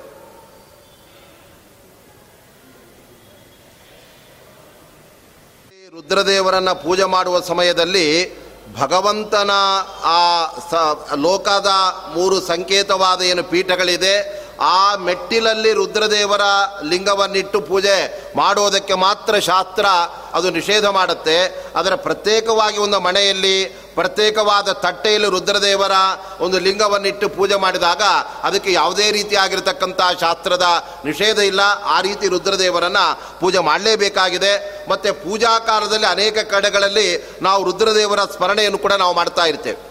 ಏಕೆಂದರೆ ಒಂದು ಶಾಪದ ಕಾರಣದಿಂದಾಗಿ ರುದ್ರದೇವರಿಗೆ ನೇರವಾಗಿ ಅಲ್ಲಿ ಆ ಭಗವಂತನ ಸಮ್ಮುಖದಲ್ಲಿ ಪೂಜೆಯನ್ನು ಅಲ್ಲಿ ಮಾಡೋದಕ್ಕೆ ಅವಕಾಶ ಎಂಬತಕ್ಕಂಥದ್ದಿಲ್ಲ ಆದ್ದರಿಂದ ದೇವರಿಗೆ ನಿರ್ಮಾಲ್ಯ ವಿಸರ್ಜನೆ ಮಾಡುವಾಗ ದೇವರಿಗೆ ಹಿಂದಿನ ದಿನ ನಾವು ಏರಿಸಿದ ಹೂ ತುಳಸಿ ಮುಂತಾದವುಗಳನ್ನೆಲ್ಲ ನಾವು ತೆಗೆದು ಭಗವಂತನ ಎಡಭಾಗದಲ್ಲಿ ಒಂದು ತಟ್ಟೆಯನ್ನು ಹರಿವಾಣವನ್ನು ನಾವಿಟ್ಟು ಅದು ಮಹಾರುದ್ರ ದೇವರ ತಲೆ ಮೇಲಿದೆ ಅಂತ ನಾವು ಚಿಂತನೆ ಮಾಡಿ ಆ ತಟ್ಟೆಯಲ್ಲಿ ದೇವರ ನಿರ್ಮಾಲ್ಯವನ್ನು ನಾವು ಹಾಕಿದಾಗ ಅಲ್ಲಿ ಮೊದಲು ರುದ್ರದೇವರ ಸ್ಮರಣೆ ನಾವು ಮಾಡ್ತೇವೆ. ಅನಂತರದಲ್ಲಿ ಕಲಶ ಪೂಜೆ ಮಾಡುವಾಗ ಅಲ್ಲಿ ಕಲಶದ ಕಂಠದಲ್ಲಿ ಮಹಾರುದ್ರದೇವರು ನೆಲೆಸಿದ್ದಾರೆ ಎಂಬತಕ್ಕಂಥ ದೃಷ್ಟಿಯಿಂದ ಅಲ್ಲಿಯೂ ಕೂಡ ಪೂಜಾಕಾರದಲ್ಲಿ ರುದ್ರದೇವರ ಒಂದು ಸ್ಮರಣೆಯನ್ನು ನಾವು ಮಾಡ್ತೇವೆ ಮತ್ತು ಪೀಠ ಪೂಜೆ ಇತ್ಯಾದಿಗಳನ್ನು ಮಾಡುವಾಗ ವೈರಾಗ್ಯಾಧಿಪತೆಯೇ ಮಹಾರುದ್ರ ದೇವಾಯ ನಮಃ ಅಂತ ನಮಗೆಲ್ಲ ಪೂಜೆ ಮಾಡುವ ಸಮಯದಲ್ಲಾದರೂ ಕೂಡ ಇತರ ವಿಷಯಗಳಲ್ಲಿ ಅನಾಸಕ್ತಿ ಇರಬೇಕು. ಭಗವಂತನಲ್ಲೇ ನಮಗೆ ಆಸಕ್ತಿ ಇರಬೇಕು. ಅದು ಬಿಟ್ಟು ಪೂಜೆಯನ್ನು ಮಾಡಲಿಕ್ಕೆ ಕೂಡುವಾಗಲೇ ಇವತ್ತು ನಿನ್ನೆ ರಾತ್ರಿ ಮನೆಯಲ್ಲಿ ದೋಸೆ ಹಿಟ್ಟೇನು ಹಾಕಿದ್ದಾರೆ. ಯಾವಾಗ ದೋಸೆ ಫಲಹಾರ ಮಾಡಬೇಕೋ, ಯಾವಾಗ ಪೂಜೆ ಮುಗಿಯುತ್ತೋ ಅಂತ ಆ ಪೂಜಾಕಾರದಲ್ಲಿ ಅದ್ರ ಬಗ್ಗೆನೇ ನಾವು ಸ್ಮರಣೆ ಮಾಡ್ತಾ ಕೂತರೆ, ನಾವು ಮಾಡಿದ್ದು ಭಗವಂತನ ಪೂಜೆ ಆಗೋದಿಲ್ಲ, ಅದು ಅಸುರರ ಪೂಜೆ ಆಗಿಬಿಡುತ್ತೆ ಅಂತ ಹೇಳ್ತಾ ಇದ್ದಾರೆ. ಅದರಿಂದ ಅಷ್ಟು ಸಮಯದಲ್ಲಾದರೂ ಕೂಡ ಆಮೇಲೆ ನಮ್ಮ ಮನಸ್ಸು ಬೇರೆ ಕಡೆ ಹೋಗೋದು ಇದ್ದೇ ಇದೆ. ಆದರೆ ಆ ಸಮಯದಲ್ಲಿ ಇತರ ವಿಷಯಗಳಲ್ಲಿ ನಮಗೆ ಅನಾಸಕ್ತಿ ಭಗವಂತನಲ್ಲೇ ತುಂಬ ಆಸಕ್ತಿ ಬರಬೇಕಾದ್ರೆ ಅದಕ್ಕೆ ವೈರಾಗ್ಯಾಧಿಪತಿಯಾದ ರುದ್ರದೇವರು ನಮಗೆ ಆ ಸಮಯದಲ್ಲಿ ಮನಸ್ಸು ದೇವರಲ್ಲೇ ನೆಲೆಗೊಳ್ಳುವಂತೆ ಅನುಗ್ರಹ ಮಾಡಲಿ ಅಂತ ಅವರನ್ನು ಅಲ್ಲಿ ಪ್ರಾರ್ಥನೆ ಮಾಡಲಾಗುತ್ತಾದ್ದರಿಂದ ಈ ಎಲ್ಲ ಹಂತಗಳಲ್ಲಿ ರುದ್ರದೇವರನ್ನು ಅವಶ್ಯವಾಗಿ ನಾವು ಪೂಜೆ ಮಾಡೇ ಮಾಡ್ತೇವೆ. ಅಲ್ಲಿ ನಾವು ಸ್ಮರಣೆ ಮಾಡಿಯೇ ಮಾಡ್ತೇವೆ. ಆದರೆ ಪ್ರತ್ಯೇಕವಾಗಿ ರುದ್ರದೇವರ ಆ ಸ್ತೋತ್ರಾದಿಗಳಿಂದ ಹೇಗೆ ಅವರನ್ನು ನಾವು ನೆನೆಬೇಕು ಎಂಬುದನ್ನು ಜಗನ್ನಾಥದಾಸರು ಇಲ್ಲಿ ಅವರು ತಿಳಿಸ್ಕೊಡ್ತಾ ಇದ್ದಾರೆ. ಚಂದ್ರಶೇಖರ ಸುಮನಸೇಂದ್ರ ಪೂಜಿತ ಚರಣ ಅಹೀಂದ್ರ ಪದ ಯೋಗ್ಯ ವೈರಾಗ್ಯ ವೈರಾಗ್ಯ ಪಾಲಿಸು ಅಮರೇಂದ್ರ, ನಿನ್ನಡಿಗೆ ಶರಣೆಂಬೆ ಅಂತ ರುದ್ರದೇವರ ಬಗೆ ಬಗೆಯಾದ ವ್ಯಕ್ತಿತ್ವವನ್ನು ಹೇಳ್ತಾ ಇದ್ದಾರೆ ಮೊದಲನೇದಾಗಿ ಚಂದ್ರದ, ಚಂದ್ರನನ್ನು ತನ್ನ ಒಂದು ಜಟೆಯಲ್ಲಿ ರುದ್ರದೇವರು ಅಲ್ಲಿ ಧಾರಣ ಮಾಡಿದ್ದಾರೆ.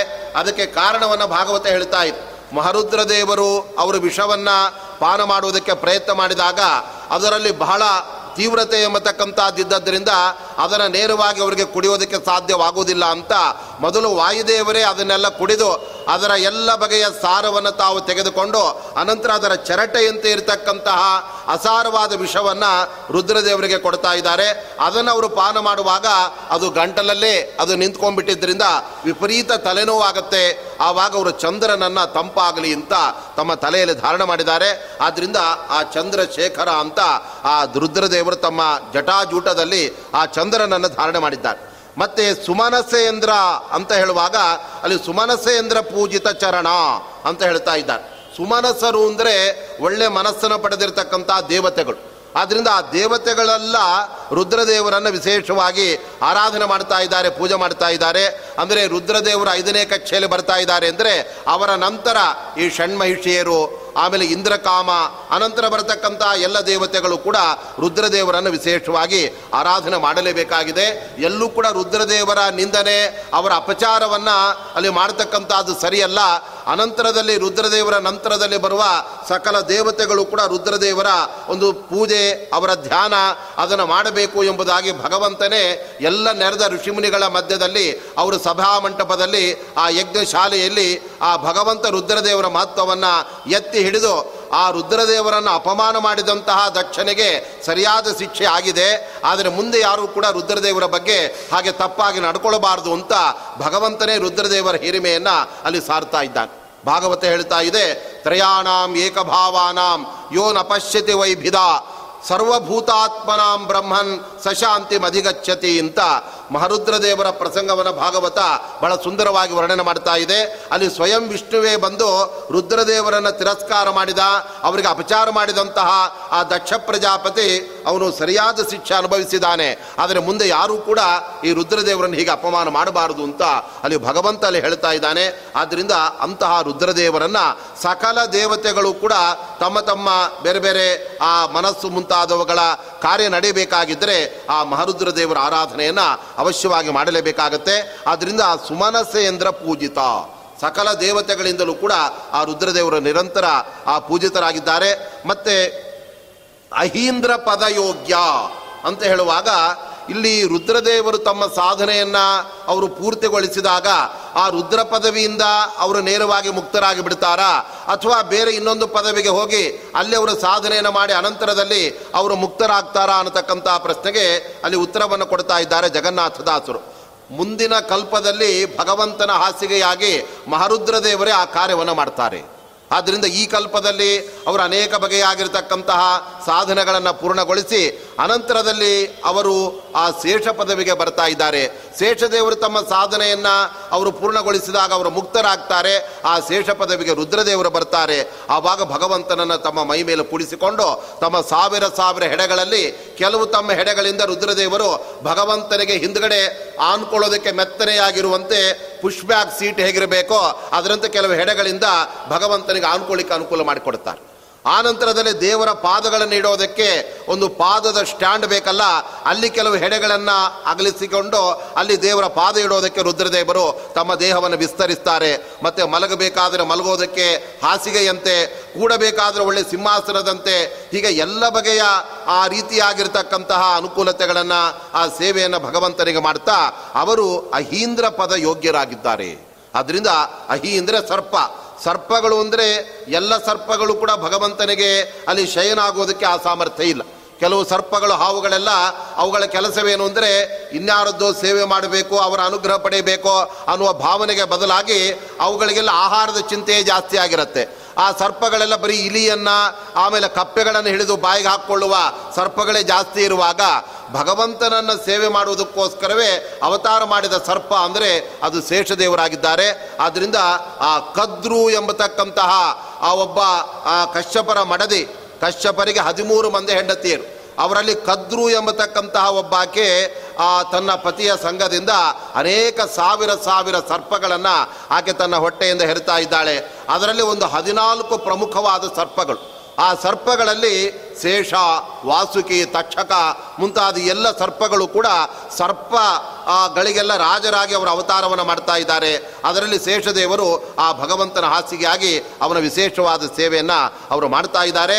ಆದ್ದರಿಂದ ಇಂದು ಯಾವ ಶೇಷ ಆ ಭಗವಂತನಿಗೆ ಹಾಸಿಯಾಗಿದ್ದಾರೋ ಆ ಶೇಷ ಪದವಿಯನ್ನು ಮುಂದೆ ಅಲಂಕರಿಸ್ತಕ್ಕಂತಹ ಮಹಾನುಭಾವರೇ ನಮ್ಮ ಮಹರುದ್ರದೇವರಾಗಿದ್ದಾರೆ. ದೇವರಾಗಿದ್ದಾರೆ ಆದ್ರಿಂದ ಆ ರುದ್ರದೇವರನ್ನು ಅಹೀಂದ್ರ ಪದ ಯೋಗ್ಯ ಅಂತ ಕರಿತಾ ಇದ್ದಾರೆ. ಅಂದರೆ ಅವರು ಈಗಲೇ ಶೇಷದೇವರಾಗಿಲ್ಲ ಮುಂದೆ ಅವರು ಆ ಪದವಿಯನ್ನು ಪಡಿತಾ ಇದ್ದಾರೆ. ಆದ್ದರಿಂದ ಆ ಪದವಿಗೆ ಯೋಗ್ಯರಾದ ವ್ಯಕ್ತಿಗಳು ಅಂತ ಅವರನ್ನು ನಾವು ಚಿಂತನೆ ಮಾಡ್ತಾ, ಆ ಸಂದರ್ಭದಲ್ಲಿ ಭಗವಂತನ ಆ ಸಮ್ಮುಖದಲ್ಲಿ ಇದೇ ಮಹಾರುದ್ರದೇವರು ನೇರವಾಗಿ ಅವರು ಭಗವಂತನ ಆ ಸಮ್ಮುಖದಲ್ಲಿ ಅವನ ಪೂಜೆಯ ಅನಂತರದಲ್ಲಿ ಆ ಎಲ್ಲ ಬಗೆಯ ಪೂಜೆಗಳ ಆ ಭಾಗ್ಯವನ್ನು ಶೇಷದೇವರು ಪಡಿತಾ ಇದ್ದಾರೆ. ಏಕೆಂದರೆ ಭಗವಂತನ ಸಮ್ಮುಖದಲ್ಲಿ ನಾವು ಇತರ ದೇವತೆಗಳನ್ನು ಅಲ್ಲಿ ಪೂಜೆ ಮಾಡಬೇಕಾಗಿದ್ದರೆ ಆ ಇತರ ದೇವತೆಗಳೆಲ್ಲ ನೇರವಾಗಿ ಭಗವಂತನ ಪರಿವಾರ ದೇವತೆಗಳಾಗಿರಬೇಕು. ನಾವು ಭಗವಂತನ ಪೂಜೆಯ ನಂತರ ಆ ಶಂಖದಲ್ಲಿರುವ ಲಕ್ಷ್ಮೀ ದೇವಿಯ ಪೂಜೆಯನ್ನು ಮಾಡ್ತೇವೆ. ಏಕೆಂದರೆ ಮಹಾಲಕ್ಷ್ಮೀ ದೇವಿ ಭಗವಂತನ ಮಡದಿಯಾಗಿದ್ದಾಳೆ.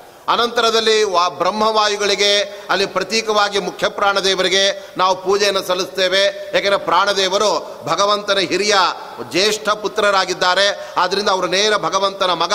ಅದಕ್ಕೋಸ್ಕರ ಅಲ್ಲಿ ಅಲ್ಲಿ ಅವರ ಪೂಜೆ ಆಗ್ತಾ ಇತ್ತು. ಮತ್ತೆ ಶೇಷ ಮತ್ತೆ ಗರುಡ ಇವರಿಬ್ಬರ ಪೂಜೆಯನ್ನು ಅನಂತರದಲ್ಲಿ ಮಾಡಲಾಗುತ್ತೆ. ಯಾಕೆಂದರೆ ಶೇಷದೇವರು ಅಂದರೆ ಅದು ಭಗವಂತನ ಹಾಸಿಗೆಯಾಗಿದ್ದಾರೆ. ಅನಂತರದಲ್ಲಿ ಗರುಡ ದೇವರು ಭಗವಂತನ ಅಲ್ಲಿ ವಾಹನವಾಗಿ ಆ ಗರುಡ ಶೇಷ ಇಬ್ಬರು ಕೂಡ ಯಾವಾಗಲೂ ಭಗವಂತನ ಆ ಲೋಕದಲ್ಲೇ ಇರತಕ್ಕಂತಹ ಭಗವಂತನ ವಾಹನ ಮತ್ತೆ ಶಯನ ಅವರಾಗಿ ಅವರ ದೇವರ ಪರಿವಾರ ಆ ದೇವತೆಗಳಾಗಿದ್ದಾರಾದ್ರಿಂದ ಅವರಿಗೂ ಕೂಡ ಅವಶ್ಯವಾಗಿ ನಾವು ಪೂಜೆಯನ್ನು ಅಲ್ಲಿ ಸಲ್ಲಿಸಬೇಕು ಅಂತ ಹೇಳಿದ್ರಿಂದ ಆ ರುದ್ರದೇವರೇ ಮುಂದೆ ಶೇಷ ಪದವಿಗೆ ಬಂದು ಆ ಎಲ್ಲ ಬಗೆಯ ಸಾತ್ವಿಕರ ಪೂಜೆಯನ್ನು ಕೂಡ ಅವರು ಸ್ವೀಕಾರ ಮಾಡ್ತಾ ಇದ್ದಾರೆ. ಆದ್ದರಿಂದ ಅವರನ್ನು ನಾವು ಪ್ರಾರ್ಥನೆ ಮಾಡಬೇಕಾದದ್ದು ಅಂದರೆ ವೈರಾಗ್ಯ ಪಾಲಿಸುವ ಅಮರೇಂದ್ರ ಅಂತ ಅವರನ್ನು ಕೇಳ್ತಾ ಇದ್ದಾರೆ. ನಮಗೆ ರುದ್ರದೇವರೇ ವೈರಾಗ್ಯವನ್ನು ಕೊಡ್ತಕ್ಕಂಥವರಾಗಿದ್ದಾರೆ. ಆದ್ದರಿಂದ ಅವರು ಸ್ವತಃ ವಿರಕ್ತರಾಗಿ ಯಾವುದರ ಬಗ್ಗೆನೂ ಕೂಡ ಅವರಿಗೆ ಮೋಹ ಎಂಬತಕ್ಕಂಥದ್ದೇ ಇಲ್ಲ. ಆದ್ದರಿಂದ ಸದಾ ಸ್ಮಶಾನದಲ್ಲಿ ವಾಸ ಮಾಡ್ತಾ ಅನಂತರದಲ್ಲಿ ಭಸ್ಮಾದಿಗಳನ್ನು ಧಾರಣೆ ಮಾಡಿ ಭಗವಂತನ ಪ್ರೀತಿಗೋಸ್ಕರವಾಗಿ ಅವರು ಆ ರೀತಿಯಾಗಿರತಕ್ಕಂತಹ ಆ ಒಂದು ಅವಧೂತಚರ್ಯಲ್ಲಿ ಮಹಾರುದ್ರದೇವರಿದ್ದಾರೆ. ಆದ್ದರಿಂದ ಅವರನ್ನು ನಾವು ಪ್ರಾರ್ಥನೆ ಮಾಡಿದಾಗ ನಮಗೂ ಕೂಡ ಯೋಗ್ಯವಾದ ವೈರಾಗ್ಯವನ್ನು ಅವರು ಕೊಡೋದಕ್ಕೆ ಸಾಧ್ಯವಾಗುತ್ತೆ. ಆದ್ದರಿಂದ ಅವರಲ್ಲಿ ಪ್ರಾರ್ಥನೆ ಮಾಡಬೇಕಾದ ರೀತಿಯನ್ನು ಜಗನ್ನಾಥದಾಸರು ತಿಳಿಸ್ತಾ ಇದ್ದಾರೆ. ವೈರಾಗ್ಯವ ಪಾಲಿಸಿ ನಮ್ಮನ್ನು ಉದ್ಧರಿಸು ಅಂತ ಅವರು ಪ್ರಾರ್ಥನೆ ಮಾಡ್ತಾ ಇದ್ದಾರೆ. ಯಾಕೆಂದರೆ ಭಗವಂತನ ಜ್ಞಾನ ನಮಗೆ ಬರಬೇಕಾದರೆ ಅದನ್ನು ಪಡೆಯಬೇಕಾದರೆ ಸ್ವಲ್ಪವಾದರೂ ವೈರಾಗ್ಯ ಇದ್ದರೆ ಆ ಭಗವಂತನ ಜ್ಞಾನ ಪಡೆಯುವುದರಲ್ಲಿ ಆಸಕ್ತಿ ಬರುತ್ತೆ. ಆದರೆ ಆ ಜ್ಞಾನವನ್ನು ಪಡಿತಾ ಮತ್ತೆ ಬೇರೆ ಬೇರೆ ವಿಷಯಗಳಲ್ಲಿ ನಾವು ಆಸಕ್ತರಾದರೆ ಆ ಜ್ಞಾನವೇನೋ ಒಳಗಡೆ ತುಂಬಿರತ್ತೆ, ಆದರೆ ವಿಷಯಗಳ ಕಡೆಗೆ ನಮ್ಮ ಮನಸ್ಸು ಹರಿತು ಅಂದರೆ ನಮ್ಮ ಹೃದಯ ಅಥವಾ ಮನಸ್ಸೆಂಬ ಮಡಕೆ ಅದು ತೂತಾಗಿಬಿಡತ್ತೆ. ಅದರಿಂದ ಅಲ್ಲಿ ಎಷ್ಟು ಜ್ಞಾನವನ್ನು ನಾವು ತುಂಬಿಸಿದರೂ ಕೂಡ ತೂತಾದ ಮಡಕೆಯಲ್ಲಿ ಹಾಲನ್ನು ನಾವು ಹಾಕಿದರೆ ಅದೆಲ್ಲ ಹೇಗೆ ಸೋರಿ ಹೊರಗಡೆ ಅದು ಹೋಗಿಬಿಡತ್ತೆ. ಅದರಂತೆ ವಿಷಯ ವಿರಕ್ತಿ ಇಲ್ಲದ ವ್ಯಕ್ತಿಗೆ ಎಷ್ಟೇ ಜ್ಞಾನವನ್ನು, ಎಷ್ಟೇ ದೊಡ್ಡ ದೊಡ್ಡ ಸ್ವಾಮಿಗಳು, ಜ್ಞಾನಿಗಳು ಉಪದೇಶ ಮಾಡಿದರೂ ಕೂಡ ವೈರಾಗ್ಯ ಇಲ್ಲದೆ ಹೋದರೆ ಆ ಜ್ಞಾನವೆಲ್ಲ ತೂತಾದ ಮಡಕೆಯಿಂದ ಹರಿದು ಹೋಗುವ ಹಾಲಿನಂತೆ ಆಗಿಬಿಡತ್ತೆ. ಆದರೆ ಅದು ಅಲ್ಲೇ ಗಟ್ಟಿಯಾಗಿ ಅದು ಉಳ್ಕೊಳ್ಳಬೇಕಾಗಿದ್ದರೆ ನಮಗೆ ವೈರಾಗ್ಯ ಎಂಬುದು ಬಹಳ ಅಗತ್ಯವಾಗುತ್ತೆ. ಆದ್ದರಿಂದ ಭಾಗವತ ಬಹಳ ಸುಂದರವಾಗಿ ಹೇಳ್ತಾ ಇದೆ. ನೋಡಿ ವೈರಾಗ್ಯವನ್ನು ನಾವು ಪಡೆಯದೇ ಹೋದರೆ ಆ ಎಲ್ಲ ದೊಡ್ಡ ದೊಡ್ಡ ಜ್ಞಾನಿಗಳ ಮಾತು ಕೂಡ ಅದರ ನಮಗೆ ವ್ಯರ್ಥವಾಗುತ್ತೆ. ಈ ಕಿವಿಯಿಂದ ಬಂದು ಈ ಕಿವಿಯಿಂದ ಅದು ಹೊರಟು ಹೋಗಿಬಿಡುತ್ತೆ ಆದ್ದರಿಂದ ಅದನ್ನು ನಾವು ಅವಶ್ಯವಾಗಿ ಪಡೆಯಬೇಕು ಅಂತ ಆ ಶಾಸ್ತ್ರಗಳ ಒಂದು ಉದ್ದೇಶವಾಗಿದೆ. ಆದರೆ ಅದನ್ನು ನಮಗೆ ಕೊಡ್ತಕ್ಕಂಥವ್ರು ಯಾರು ಅಂದರೆ ಅವರು ಮಹಾರುದ್ರ ದೇವರಾಗಿದ್ದಾರೆ ಅಂತಹ ರುದ್ರದೇವರಿಗೆ ಆದ್ದರಿಂದಲೇ ಅವರಿಗೆ ಎಷ್ಟು ವೈರಾಗ್ಯ ಅಂದರೆ ಅವರಿಗೆ ಸ್ವಂತ ಒಂದು ದೊಡ್ಡ ಮನೆಯೂ ಕೂಡ ಇಲ್ಲವೇ? ಎಲ್ಲೋ ಬೆಟ್ಟದಲ್ಲಿ ಸ್ಮಶಾನದಲ್ಲಿ ವಾಸ ಮಾಡ್ತಾ ಇರ್ತಾರೆ. ಆ ವೈರಾಗ್ಯ ಎಂಬತಕ್ಕಂಥದ್ದು ರುದ್ರದೇವರಿಗೆ ಇರೋಣದ್ರಿಂದ ಅವರಿಗೆ ದೊಡ್ಡ ದೊಡ್ಡ ಬಂಗಲೆಯಲ್ಲಿ, ದೊಡ್ಡ ಮನೆಯಲ್ಲಿ ವಾಸ ಮಾಡತಕ್ಕಂಥದ್ದು ಅವ್ರಿಗೆ ಅಪೇಕ್ಷಿತವೇ ಅಲ್ಲ. ಒಮ್ಮೆ ರುದ್ರದೇವರ ಮಡದಿಯಾಗಿರ್ತಕ್ಕಂತಹ ಪಾರ್ವತಿ, ಮಹಾಲಕ್ಷ್ಮೀ ದೇವಿ, ಆ ನಂತರದಲ್ಲಿ ಬ್ರಹ್ಮದೇವರ ಮಡದಿಯಾಗಿರ್ತಕ್ಕಂತಹ ಸರಸ್ವತಿ ಅವರೆಲ್ಲ ಬೇರೆ ಬೇರೆ ಒಂದು ಯಾವುದೋ ಕಾರ್ಯಕ್ರಮಕ್ಕೆ ಹೋದಾಗ ಅವರೆಲ್ಲ ಪರಸ್ಪರ ಸಂಧಿಸ್ತಾರೆ. ಆವಾಗ ಲಕ್ಷ್ಮೀದೇವಿ ಪಾರ್ವತಿಯನ್ನು ಕೇಳ್ತಾಳೆ, ನಮ್ಮ ಮನೆ ಎಷ್ಟು ಚೆನ್ನಾಗಿದೆ ವೈಕುಂಠ, ಅತ್ಯದ್ಭುತವಾದ ಭವ್ಯ ಮಂದಿರ, ಅದರಂತೆ ನೀನು ಕೂಡ ನಿನ್ನ ಗಂಡನಿಗೆ ಹೇಳಿ, ಒಂದು ಒಳ್ಳೆ ಮನೆ ಕಟ್ಟಿಸ್ಬಾರ್ದ, ಯಾಕೆ ಸ್ಮಶಾನದಲ್ಲಿ ವಾಸ, ಇಲ್ಲಾಂದ್ರೆ ಎಲ್ಲೋ ಆ ಹಿಮಾಲಯ, ಆ ಪರ್ವತದ ಹತ್ರ ಕೈಲಾಸ ಪರ್ವತದಲ್ಲಿ ವಾಸ, ಇದೆಲ್ಲ ಸರಿಯಾಗಿರೋದಿಲ್ಲ, ಒಂದು ಒಳ್ಳೆ ಮನೆ ಕಟ್ಟಿಸು ಅಂತ ಪಾರ್ವತಿಗೆ ಅವರು ಕಿವಿ ಮಾತನ್ನು ಹೇಳ್ತಾರೆ. ಆಮೇಲೆ ಸರಸ್ವತಿ ದೇವಿ ಕೂಡ ಹೋಗಬೇಕಾದ್ರೆ ಲಕ್ಷ್ಮೀ ದೇವಿ ಹೇಳಿದ್ದು ಮರಿಬೇಡ.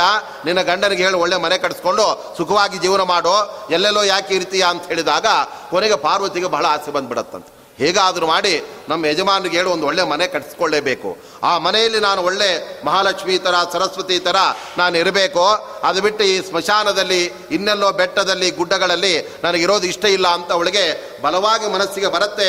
ರುದ್ರದೇವರ ಹತ್ರ ಅದನ್ನೇ ಹೇಳಿ ಗಟ್ಟಿ ಮಾಡಿಸಿ ಕೊನೆಗೆ ನೀವೊಂದು ದೊಡ್ಡ ಬಂಗಲೆ ಮನೆ, ಅರಮನೆ ಅಂತ ಅದನ್ನು ಕಟ್ಟಿಸ್ಲೇಬೇಕು ಅಂತ ಹೇಳಿದಾಗ ಆವಾಗ ರುದ್ರದೇವರು, ಆಯಿತು, ಪಾರ್ವತಿಯ ಮಾತನ್ನು ಮೀರ್ಲಿಕ್ಕೆ ಆಗೋದಿಲ್ಲ ಅಂತ ಹೇಳಿ ವಿಶ್ವಕರ್ಮನನ್ನು ಕರೆಸ್ತಾರೆ. ಆವಾಗ ವಿಶ್ವಕರ್ಮನಿಗೆ ಹೇಳ್ತಾರೆ, ನಮ್ಮ ಮನೆ ಅತ್ಯದ್ಭುತವಾಗಿರಬೇಕು ಅದರಿಂದ ಎಷ್ಟು ದೊಡ್ಡದಾಗ ಹಾಲಿರಬೇಕು, ಅಲ್ಲಿ ದೇವರ ಮನೆ ಇದೆಲ್ಲ ಇರಬೇಕು, ಅಂತ ಅಲ್ಲಿ ಹೇಳಿದಾಗ ಅದೇ ಥರ ಭವ್ಯವಾದ ಒಂದು ಬಂಗಲೆ ಅನೇಕ ತಿಂಗಳುಗಳ ಕಾಲ ಅದಕ್ಕೆ ಸಮಯ ಹಿಡಿಯುತ್ತೆ. ಅದನ್ನೆಲ್ಲ ಸಿದ್ಧ ಮಾಡಿದ ನಂತರ ವಿಶ್ವಕರ್ಮ ರುದ್ರದೇವರಿಗೆ ಪಾರ್ವತಿ ದೇವಿಗೆ ನಮಸ್ಕಾರ ಮಾಡಿ ಹೇಳ್ತಾ ಇದ್ದಾನೆ. ನೋಡಿ, ಮನೆಯಲ್ಲಿ ನಿರ್ಮಾಣ ಆಗಿಬಿಟ್ಟಿದೆ. ಇನ್ನೇನು ಎರಡು ದಿನಗಳಲ್ಲಿ ಆ ಮನೆಯ ಕೀ ಬೀದ್ ಕೈ ನಿಮ್ಮ ಕೈಯಲ್ಲಿ ಕೊಟ್ಬಿಡ್ತೇನೆ. ಅದರಿಂದ ಗೃಹ ಪ್ರವೇಶಕ್ಕೆ ಏರ್ಪಾಡು ಮಾಡ್ಕೊಳ್ಬೋದು.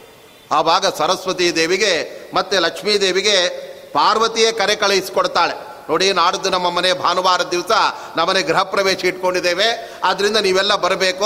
ಆದ್ರಿಂದ ನಮ್ಮ ಮನೆ ಎಷ್ಟು ಚೆನ್ನಾಗಿದೆ ಅಂತ ನೀವೆಲ್ಲ ನೋಡಿ ಸಂತೋಷ ಪಡಬೇಕು ಅಂತ ಹೇಳಿದಾಗ ಎಲ್ಲರೂ ಕೂಡ ಬರ್ತಾರೆ. ಆ ಸಂದರ್ಭದಲ್ಲಿ ಮನೆಯ ಗೃಹ ಪ್ರವೇಶದ ಹೋಮ ಹವನಾದಿಗಳ ಮಾಡೋದಕ್ಕೆ ಒಬ್ಬ ಸರಿಯಾದ ಪುರೋಹಿತ ಬೇಕಾಗಿತ್ತಲ್ಲ, ಆ ಪೌರೋಹಿತ್ಯ ಮಾಡೋದಕ್ಕೆ ಯಾರು ಒಬ್ಬ ಒಳ್ಳೆಯ ವ್ಯಕ್ತಿ ಅಂತ ರುದ್ರದೇವರು ಯೋಚನೆ ಮಾಡಿದಾಗ ಅವರಿಗೆ ತಮ್ಮ ಶಿಷ್ಯನಾದ ರಾವಣನ ನೆನಪೇ ಬಂತದ್ದು ಆವಾಗ ರಾವಣನನ್ನು ಕರೆಯಿಸಿದರು ರುದ್ರದೇವರು ನಮ್ಮ ಮನೆಯಲ್ಲಿ ಮೂರು ದಿವಸ ನಿರಂತರ ರಕ್ಷೋಗ್ನ ಹೋಮ ಹೋಮ, ಎಲ್ಲ ಹೋಮಗಳೆಲ್ಲ ನಡಿಬೇಕೋ, ಅದನ್ನೆಲ್ಲ ನೀವೇ ಮಾಡಬೇಕಾಗಿರ್ತಕ್ಕಂಥದ್ದು. ನೀನು ನನ್ನ ಶಿಷ್ಯ, ನನ್ನ ಭಕ್ತನೂ ಕೂಡ ಆಗಿದೆಯಾ ಆದ್ದರಿಂದ ಇದನ್ನೆಲ್ಲ ಮಾಡಬೇಕು ಅಂತ. ಆವಾಗ ರುದ್ರದೇವರ ಮಾತಿಗೆ ಅಲ್ಲಿ ರಾವಣ ಒಪ್ಕೊಳ್ತಾನೆ ಆವಾಗ ರುದ್ರದೇವರು ಅಷ್ಟಕ್ಕೆ ಅವರು ಸುಮ್ಮನೆ ಆಗಿಬಿಡ್ತಾರೆ. ಏನು ಸಂಭಾವನೆ ಕೊಡಬೇಕೋ ಅಥವಾ ಎಷ್ಟು ಕೊಡಬೇಕು ಅದನ್ನೆಲ್ಲ ಇವರು ಮಾತನಾಡೋದಿಲ್ಲ. ರಾವಣನ ಹತ್ರ ಅವರು ಒಂದು ಸರ್ತೆ ಹೇಳಿದಾಗ ಅವನು ಕೂಡ ಆಯ್ತು ಆಮೇಲೆ ತಗೊಳ್ತೇನೆ ಅಂತ ಹೇಳಿಬಿಡ್ತಾನೆ. ಅಷ್ಟೊತ್ತಿಗೆ ಗೃಹ ಪ್ರವೇಶ ಆಗಿಬಿಡತ್ತೆ. ವೈಭವದಿಂದ ಎಲ್ಲರೂ ಕೂಡ ಆ ಮನೆಯನ್ನು ನೋಡಿ ಹೊಗಳಿದ್ದೇ ಹೊಗಳಿದ್ದು. ಆವಾಗ ಲಕ್ಷ್ಮೀದೇವಿ ಹೇಳ್ತಾ ಇದ್ದಾಳೆ, ನನಗೇನಾದರೂ ವೈಕುಂಠ ಬೇಜಾರಾದರೆ ಮತ್ತೆ ನಿನ್ನ ಮನೆಗೆ ಬಂದ್ಬಿಡ್ತೇನಮ್ಮ, ಅಷ್ಟು ಚೆನ್ನಾಗಿದೆ ಅಂತ ಆಕೆ ಹೇಳಿದ್ರು ಸರಸ್ವತಿ ದೇವಿ ಹೇಳ್ತಾ ಇದ್ದಾಳೆ, ನಾನು ಆಗಾಗ ಇಲ್ಲಿ ಬಂದು ಹೋಗ್ತಾ ಇರ್ತೇನೆ, ಈ ಮನೆ ತುಂಬ ಚೆನ್ನಾಗಿದೆ ಅಂತ ಬಂದವರೆಲ್ಲ ಅವರಿಗೆಲ್ಲ ಬೀಳ್ಕೊಡುವ ಸಮಾರಂಭ, ಒಬ್ಬೊಬ್ಬರೇ ಒಬ್ಬೊಬ್ಬರೇ ಹೋಲಿಕ್ಕೆ ಶುರು ಮಾಡ್ತಾರೆ. ಅವರಿಗೆಲ್ಲ ಕಾಣಿಕೆ ಹುಡುಗರಿಗೆನೆಲ್ಲ ಕೊಟ್ಟು ರುದ್ರದೇವರು ಮತ್ತು ಪಾರ್ವತಿ ಕಳಿಸ್ಕೊಡ್ತಾರೆ. ಎಲ್ಲರೂ ಹೋದ ನಂತರ ಅಲ್ಲಿ ರಾವಣ ನಿಂತ್ಕೊಂಡಿರ್ತಾನೆ.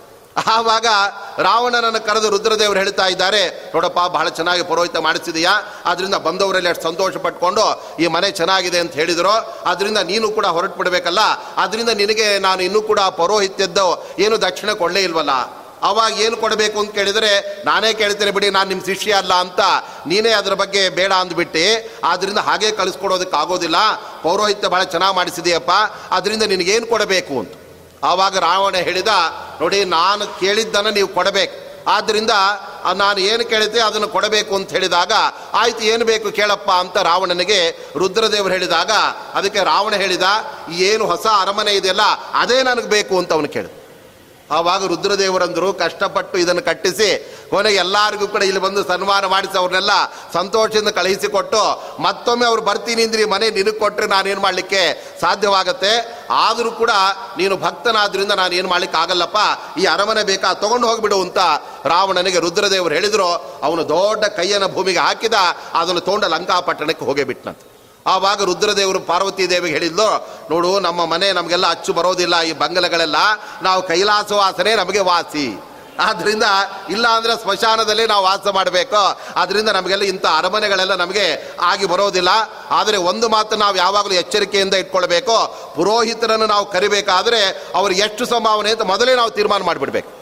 ಇಲ್ಲ ಅಂದರೆ ಕಟ್ಟಿದ ಮನೆನೇ ಬೇಕು ಅಂತಾರೆ, ಅಥವಾ ಇನ್ನೇನೋ ಬೇಕು ಅಂತ ಅವರೆಲ್ಲ ದೋಚ್ಕೊಂಡು ಹೋಗಿಬಿಡ್ತಾರೆ. ಅದರಿಂದ ಇದ್ರ ಬಗ್ಗೆ ನಾವು ಒಳ್ಳೆ ಪಾಠ ಕಲ್ತ್ಕೊಂಡ್ವಿ ಅಂತ ರುದ್ರದೇವರು ಹೇಳ್ತಾ ಇದ್ದಾರೆ. ಹೀಗೆ ರುದ್ರದೇವರ ಮಹತ್ವ ಎಂತಾದ್ದು ಅಂದರೆ ಅವರು ವೈರಾಗ್ಯಕ್ಕೆ ಅಭಿಮಾನಿ ದೇವತೆಗಳಾಗಿದ್ದಾರೆ.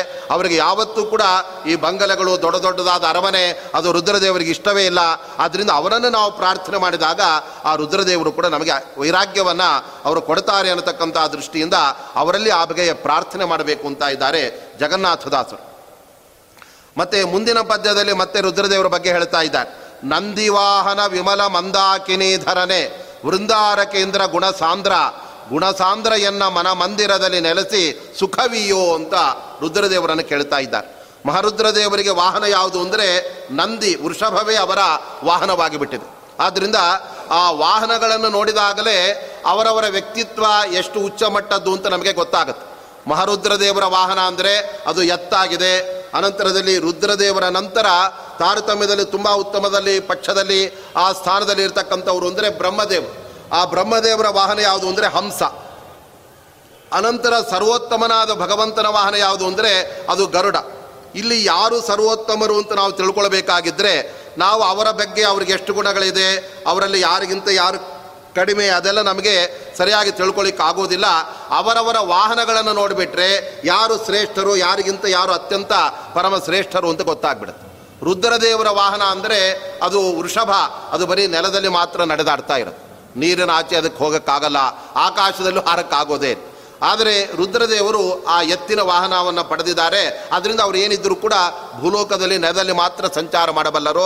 ಅವರಿಗೆ ಆಕಾಶದಲ್ಲಿ ಎತ್ತನ್ನು ಹಿಡ್ಕೊಂಡು ಹಾರಲಿಕ್ಕೆಲ್ಲ ಆಗೋದಿಲ್ಲ.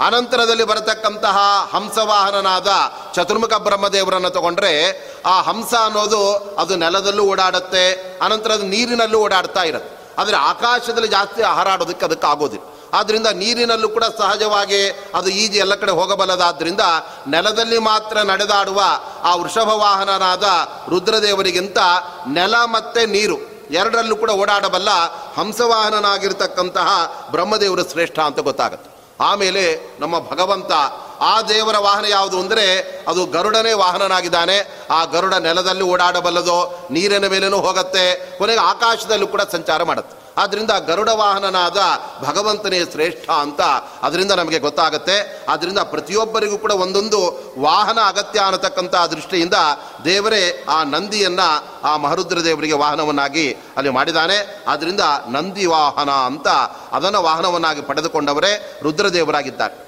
ವಿಮಲ ಮಂದಾಕಿನಿ ಧರನೆ ರುದ್ರದೇವರಲ್ಲಿರುವ ಮತ್ತೊಂದು ವಿಶೇಷತೆ ಎಂದರೆ ಅವರು ಭಗವಂತನ ಪಾದದಿಂದ ಹುಟ್ಟಿದ ಪವಿತ್ರವಾದ ನಿರ್ಮಾಲ ಜಲವನ್ನು ಯಾವಾಗಲೂ ಕೂಡ ತಮ್ಮ ತಲೆ ಮೇಲೆ ಜಟಾಜೂಟದಲ್ಲೇ ಧಾರಣೆ ಮಾಡಿದ್ದಾರೆ. ಆದ್ದರಿಂದ ಆ ದೇವರ ಪಾದದ ನಿರ್ಮಾಲ್ಯ ಜನವ, ಜಲವನ್ನು ಒಂದು ಕ್ಷಣವೂ ಕೂಡ ಅವರು ಬಿಟ್ಟಿರಲಾರರು. ಎಷ್ಟು ದೊಡ್ಡ ಭಗವದ್ಭಕ್ತರಾಗಿದ್ದಾರೆ, ವೈಷ್ಣವೋತ್ತಮರಾಗಿದ್ದಾರೆ ಅಂದರೆ ಯಾವಾಗಲೂ ಕೂಡ ತಮ್ಮ ತಲೆಯಲ್ಲಿ ಆ ಭಗವಂತನ ಪಾದ ಜಲವನ್ನು ಅವರು ಧಾರಣೆ ಮಾಡಿದ್ದಾರೆ. ಆದ್ದರಿಂದ ಭಾಗವತ ಹೇಳ್ತಾ ಇದೆ ನೋಡಿ. ನೋಡಿ ದೇವರು ವಿಷ್ಣು ರುದ್ರದೇವರು ಹೇಗಿದ್ದಾರೆ, ಅವರು ಯಾರಿಗೆಲ್ಲ ಉತ್ತಮರಾಗಿದ್ದಾರೆ ಅಂತ ಹೇಳಿದಾಗ, ವೈಷ್ಣವಾನಾಂ ಯಥಾ ಶಂಭು ಅಂತ ಭಾಗವತ ಇದೆ. ರುದ್ರದೇವರು ವೈಷ್ಣವರಲ್ಲೇ ಅವರು ಅತ್ಯಂತ ಉತ್ತಮರು ಅಂತ ಅವರ ಬಗ್ಗೆ ಹೇಳ್ತಾ ಇದ್ದಾರೆ. ಆದರೆ ನಿಜವಾಗಲೂ ಕೂಡ ವಿಷ್ಣು ಭಕ್ತಿಯನ್ನು ತುಂಬ ಜಾಸ್ತಿ ಪಡೆದು ಯಾವಾಗಲೂ ದೇವರನ್ನು ಮರಿದೇನೇ ಇರತಕ್ಕಂತಹ ವಾಯುದೇವರು ನಿಜವಾಗಲೂ ಕೂಡ ವೈಷ್ಣವೋತ್ತಮರಾಗಿದ್ದಾರೆ. ಆದ್ದರಿಂದ ಅವರನ್ನು ಬಿಟ್ಟು ಭಾಗವತ ವೈಷ್ಣವಾನಾಂ ಯಥಾ ಶಂಭು ತಥಾ ಪುರಾಣಾನಾಂ ಇದಂ ತಥಾ ಅಂತ ಭಾಗವತದ ಕೊನೆಯಲ್ಲಿ ಶುಕಾಚಾರ್ಯ ಹೇಳ್ತಕ್ಕಂಥ ಮಾತೇನು ಅಂದರೆ, ನೋಡಿ ಅದಕ್ಕಿಂತ ಮುಂಚೆ ಭಗವದ್ಭಕ್ತರೇ ಶ್ರೇಷ್ಠರಾಗಿದ್ದಾರೆ. ಅದರಲ್ಲಿ ವಾಯುದೇವರೇ ಅತ್ಯಂತ ಶ್ರೇಷ್ಠರು ಅಂತ ಅವರ ಬಗ್ಗೆ ಎಲ್ಲ ಹೇಳಿ ಕೊನೆಗೆ ಭಾಗವತ ಮುಗಿಬೇಕಾದರೆ ವೈಷ್ಣವಾನಾಂ ಯಥಾ ಶಂಭು ರುದ್ರದೇವರೇ, ಎಲ್ಲ ವೈಷ್ಣವರಿಗೆ ಅವರು ಅತ್ಯಂತ ಶ್ರೇಷ್ಠರು ಅಂತ ಹೇಳ್ತಾ ಇದ್ದಾರೆ. ಹಾಗಾದರೆ ವಾಯುದೇವರಿಗಿಂತ ಅವರು ಶ್ರೇಷ್ಠರ? ಅಂತ ಕೇಳಿದರೆ ಅದಕ್ಕೆ ಭಾಗವತ ಹೇಳ್ತಾ ಇದೆ. ನೋಡಿ ಭಗವದ್ಭಕ್ತರು ಎರಡು ತರಹ ಇದ್ದಾರೆ. ಚಿನ್ನ ಭಕ್ತರು ಅಂತ ಕೆಲವರು ಅಚ್ಛಿನ್ನ ಭಕ್ತರು ಅಂತ ಕೆಲವರಿದ್ದಾರೆ.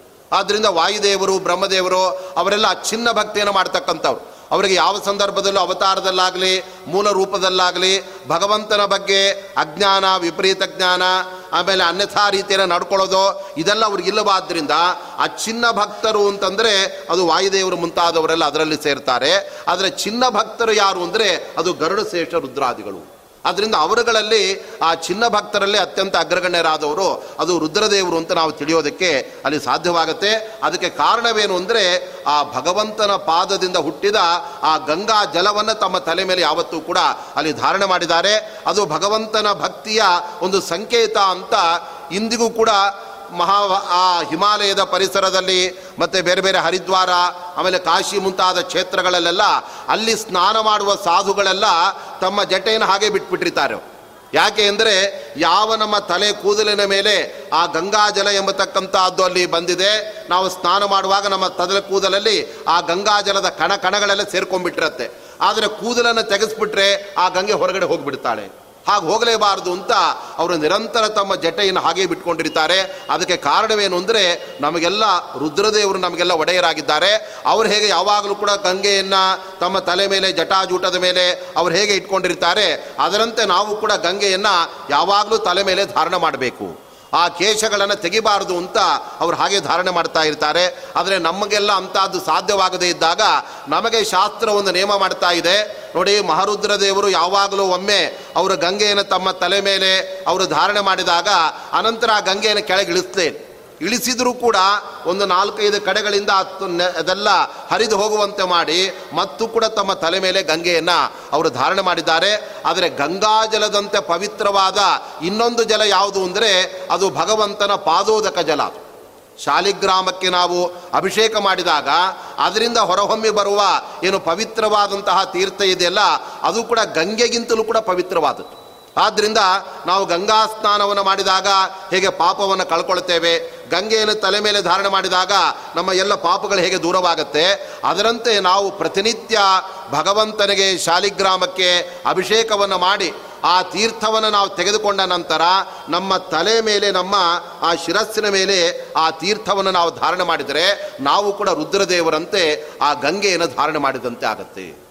ಆವಾಗ ನಾವು ಕೂಡ ನಮ್ಮೆಲ್ಲ ಬಗೆಯ ಪಾಪಗಳನ್ನು ಅಲ್ಲಿ ಕಳೆದುಕೊಳ್ಳೋದಕ್ಕೆ ಸಾಧ್ಯವಾಗುತ್ತಾದ್ದರಿಂದ ನಿತ್ಯದಲ್ಲೂ ಕೂಡ ನಾವು ನಮ್ಮ ತಲೆ ಮೇಲೆ ಆ ಗಂಗಾಜಲದಂತೆ ಇರತಕ್ಕಂತಹ ಆ ಪವಿತ್ರವಾದ ಭಗವಂತನ ಆ ಪಾದೋದಕ ತೀರ್ಥ ಏನಿದೆ ಅದನ್ನು ನಾವು ತಲೆಯಲ್ಲಿ ಧಾರಣ ಮಾಡಿ ಆ ಭಗವಂತನ ಆ ತೀರ್ಥವನ್ನು ಹೇಗೆ ರುದ್ರದೇವರು ಯಾವಾಗಲೂ ಕೂಡ ಅವರು ತಮ್ಮ ತಲೆ ಮೇಲೆ ಧಾರಣ ಮಾಡಿದ್ದಾರೆ. ಅದರಂತೆ ನಾವು ಕೂಡ ಪ್ರತಿನಿತ್ಯವೂ ಕೂಡ ಆ ಭಗವಂತನ ತೀರ್ಥವನ್ನು ಶಿರಸ್ಸಿನಲ್ಲಿ ನಾವು ಧಾರಣೆ ಮಾಡಬೇಕು ಅಂತ ಅಲ್ಲಿ ಶಾಸ್ತ್ರ ವಿಧಿಸ್ತಾ ಇದೆ. ಅದರಿಂದ ನಮಗೆ ಆ ಎಲ್ಲ ಪಾಪಗಳು ದೂರವಾಗುತ್ತೆ ಅಂತ. ಅದರಿಂದ ವಿಮಲ ಮಂದಾಕಿನಿ ಧರಣೆ ಅಂತ ಇದ್ದಾರೆ. ಅಂದರೆ ಈ ಮಂದಾಕಿನಿ ಅಂತಂದರೆ ಗಂಗೆ. ಅವಳು ಯಾಕೆ ವಿಮಲ ಅಂದರೆ ಅತ್ಯಂತ ಪರಿಶುದ್ಧಳಾಗಿದ್ದಾಳೆ ಅಂತಂದರೆ ಭಗವಂತನ ಪಾದದ ಸಂಘದಿಂದ ಆಕೆ ಹುಟ್ಟಿದ್ದರಿಂದಾಗಿ ಆ ಗಂಗೆಗೆ ಬಹಳ ಪಾವಿತ್ರ್ಯ ಎಂಬತಕ್ಕಂಥದ್ದಿದೆ. ಆದ್ದರಿಂದ ಭಗವಂತನ ಪಾದದಿಂದ ಹುಟ್ಟಿದಂತಹ ಗಂಗೆ ಅವಳು ತಾನು ಪರಿಶುದ್ಧಳಾಗುವುದರ ಜೊತೆಗೆ ತನ್ನ ಬಳಿ ಬಂದ ಇತರ ಎಲ್ಲ ಪಾಪಿಗಳನ್ನು ಕೂಡ ಅವರ ಪಾಪವನ್ನು ತೊಳೆದು ಅವರನ್ನು ಪರಿಶುದ್ಧರನ್ನಾಗಿ ಮಾಡ್ತಾ ಇದ್ದಾಳೆ. ಆದ್ದರಿಂದ ಅಂತಹ ಗಂಗಾ ಸ್ನಾನ ಅಂದರೆ ಅದು ನಮಗೆ ಒಂದು ರೀತಿಯ ಮೋಕ್ಷಕ್ಕೆ ಸೋಪಾನ ಇದ್ದ ಹಾಗೆ. ಆದ್ದರಿಂದ ಆ ಗಂಗೆಯನ್ನು ತಮ್ಮ ತಲೆ ಮೇಲೆ ಮಹರುದ್ರ ದೇವ ಧಾರಣ ಮಾಡಿದ್ದಾರೆ. ಅದರಿಂದ ಅವರಿಗೆ ಆ ಶಿವ ಅನ್ನತಕ್ಕಂಥ ಹೆಸರು ಸಾರ್ಥಕವಾಯಿತು ಅಂತ ಭಾಗವತ ವರ್ಣನೆ ಮಾಡ್ತಾ ಇತ್ತು ರುದ್ರದೇವರ ಆಕಾರವನ್ನು ನಾವು ನೋಡಿಬಿಟ್ರೆ ಅವರನ್ನು ಶಿವ, ಪರಮ ಮಂಗಳಮೂರ್ತಿ ಅಂತ ಯಾರು ಹೇಳೋದಕ್ಕೆ ಸಾಧ್ಯ ಇಲ್ಲ. ಯಾಕಂದರೆ ರುದ್ರದೇವರ ಆಕೃತಿ ಹೇಗಿದೆ? ಅದಕ್ಕೆ ಶಿವಸ್ತುತಿಯಲ್ಲಿ ನಮ್ಮ ಪ, ಪಂಡಿತಾಚಾರ್ಯ ಬಹಳ ಸುಂದರವಾಗಿ ವರ್ಣನೆ ಮಾಡ್ತಾ ಇದ್ದಾರೆ. ರುದ್ರದೇವರು ಹೇಗಿದ್ದಾರೆ ಅಂದರೆ ಅವರ ಕೊರಡಿನಲ್ಲಿ ರುಂಡ ಮುಂಡಗಳ ಮಾಲೆ ಎಂಬತಕ್ಕಂಥದ್ದಿದೆ ಆದ್ದರಿಂದ ಅವರು ಯಾವಾಗಲೂ ಕೂಡ ವಿಹಾರ ಮಾಡೋದು ಅವರು ಸ್ಮಶಾನದಲ್ಲಿ ವಿಹಾರ ಮಾಡ್ತಾ ಇರ್ತಾರೆ. ಆದ್ದರಿಂದ ಅಶಿವಹ ಅಂದರೆ ಅಮಂಗಳ ಮೂರ್ತಿಯಂತೆ ರುದ್ರದೇವರು ಕಾಣ್ತಾರೆ ಆದರೆ ನಿಜವಾಗಲೂ ಕೂಡ ರುದ್ರದೇವರು ಹೇಗಿದ್ದಾರೆ ಅಂದರೆ ವಿಲಾಸ ನಿಲಯಶ್ಚಿತ ತವ ಶಿರಸ್ತತಿರ್ ಮಾಲಿಕ ಕಪಾಲಮಪಿ ತೇಕರೆ ತ್ವಂ ಅಶಿವಹ ಅಸಿ ಅನಂತರ್ಧಿಯಾಮ್ ಅಂತ ಪಂಡಿತಾಚಾರ್ಯ ಹೇಳ್ತಾ ಇದ್ದಾರೆ. ರುದ್ರದೇವರು ಹೇಗಿದ್ದಾರೆ ಅಂತ ಹೇಳಿದರೆ ಅವರು ವಿಲಾಸ ನಿಲಯಶ್ಚಿತ. ಅವರು ಆಟವಾಡುವ ಆಟದ ಬಯಲು ಯಾವುದು ಅಂದರೆ ಸುಡುಗಾಡೆ ಅವರ ಆಟದ ಬಯಲಾಗಿಬಿಟ್ಟಿರತ್ತೆ.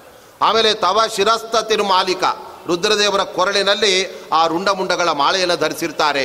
ಇದೆಲ್ಲದರ ಜೊತೆಗೆ ಕೈಯಲ್ಲಿ ಯಾವಾಗಲೂ ಕೂಡ ಭಿಕ್ಷಾ ಪಾತ್ರೆ, ಸರಿಯಾದ ಬಟ್ಟೆ ಇಲ್ಲ. ಇದೆಲ್ಲ ನೋಡಿದಾಗ ಯಾರಾದರೂ ರುದ್ರದೇವರನ್ನು ಪರಮ ಮಂಗಳಮೂರ್ತಿ ಅಂತ ನಾವು ಕರೆಯೋದಕ್ಕೆ ಸಾಧ್ಯವಾಗುತ್ತಾ? ಸ್ಮಶಾನದಲ್ಲಿ ವಾಸ ಮಾಡುವ, ಭಸ್ಮಧಾರಣೆ ಮಾಡುವ ರುದ್ರದೇವರನ್ನು ನಾವು ಹೇಗೆ ಮಂಗಳಮೂರ್ತಿ ಅಂತ ನಾವು ತಿಳಿಯಬೇಕು? ಅಂದರೆ ಅದಕ್ಕೆ ಭಾಗವತ ಹೇಳ್ತಾ ಇದೆ, ಯಚ್ಚೌಚ ನಿಸೃತ ಸರಿತ್ ಪ್ರವರೋದಕೇನ, ತೀರ್ಥೇನ, ಅಧಿಧೃತೇನ, ಶಿವ ಶಿವೋಭೂತ್. ಅಂತ ಭಾಗವತ ಯಾವಾಗ ಮಹರುದ್ರದೇವರು ಭಗೀರಥನ ಪ್ರಾರ್ಥನೆ ಮೇರೆಗೆ ಆ ಗಂಗೆಯನ್ನು ತಮ್ಮ ತಲೆ ಮೇಲೆ ಅವರು ಧಾರಣ ಮಾಡಿದರಲ್ಲ, ಆವಾಗಲೇ ಅವರು ಅಶಿವ ಹೋಗಿ ಅವರು ಶಿವ ಅಂತ ಪರಮ ಮಂಗಳ ಮೂರ್ತಿಯಾಗಿದ್ದಾರೆ ಹೇಗೆಂದರೆ ವಿಷ್ಣುವೇ ಅವನು ಪರಮ ಮಂಗಳಮೂರ್ತಿಯಾಗಿದ್ದಾನೆ ಭಗವಂತನ ಬಗ್ಗೆ ಹೇಳುವಾಗ, ಮಂಗಲ ಪವಿತ್ರಾಣಾಂ ಪವಿತ್ರಂ ಯೋ, ಮಂಗಲಾನಾಂ ಚ ಮಂಗಲಂ ಅಂತ ಭೀಷ್ಮಾಚಾರ್ಯ ಹೇಳ್ತಾ ಇದ್ದಾರೆ. ಜಗತ್ತಿನಲ್ಲಿ ಯಾವುದು ಪರಮ ಮಂಗಳವಾಗಿದೆ, ಅದಕ್ಕೂ ಮಾಂಗಲ್ಯವನ್ನು ತಂದು ಭಗವಂತನ ನಾಮ. ಆದ್ದರಿಂದ ಅಂತಹ ವಿಷ್ಣುವಿನ ಪರಮ ಮಂಗಳಕರವಾದ ಆ ಪಾದದಿಂದ ಹುಟ್ಟಿ ಬಂದ ಗಂಗೆಯನ್ನು ಯಾವಾಗ ತಲೆ ಮೇಲೆ ರುದ್ರದೇವರು ಧಾರಣ ಮಾಡಿದರೋ, ಆವಾಗ ಅವರು ಅಶಿವ ಅಲ್ಲ, ಅವರು ಸದಾ ಶಿವ.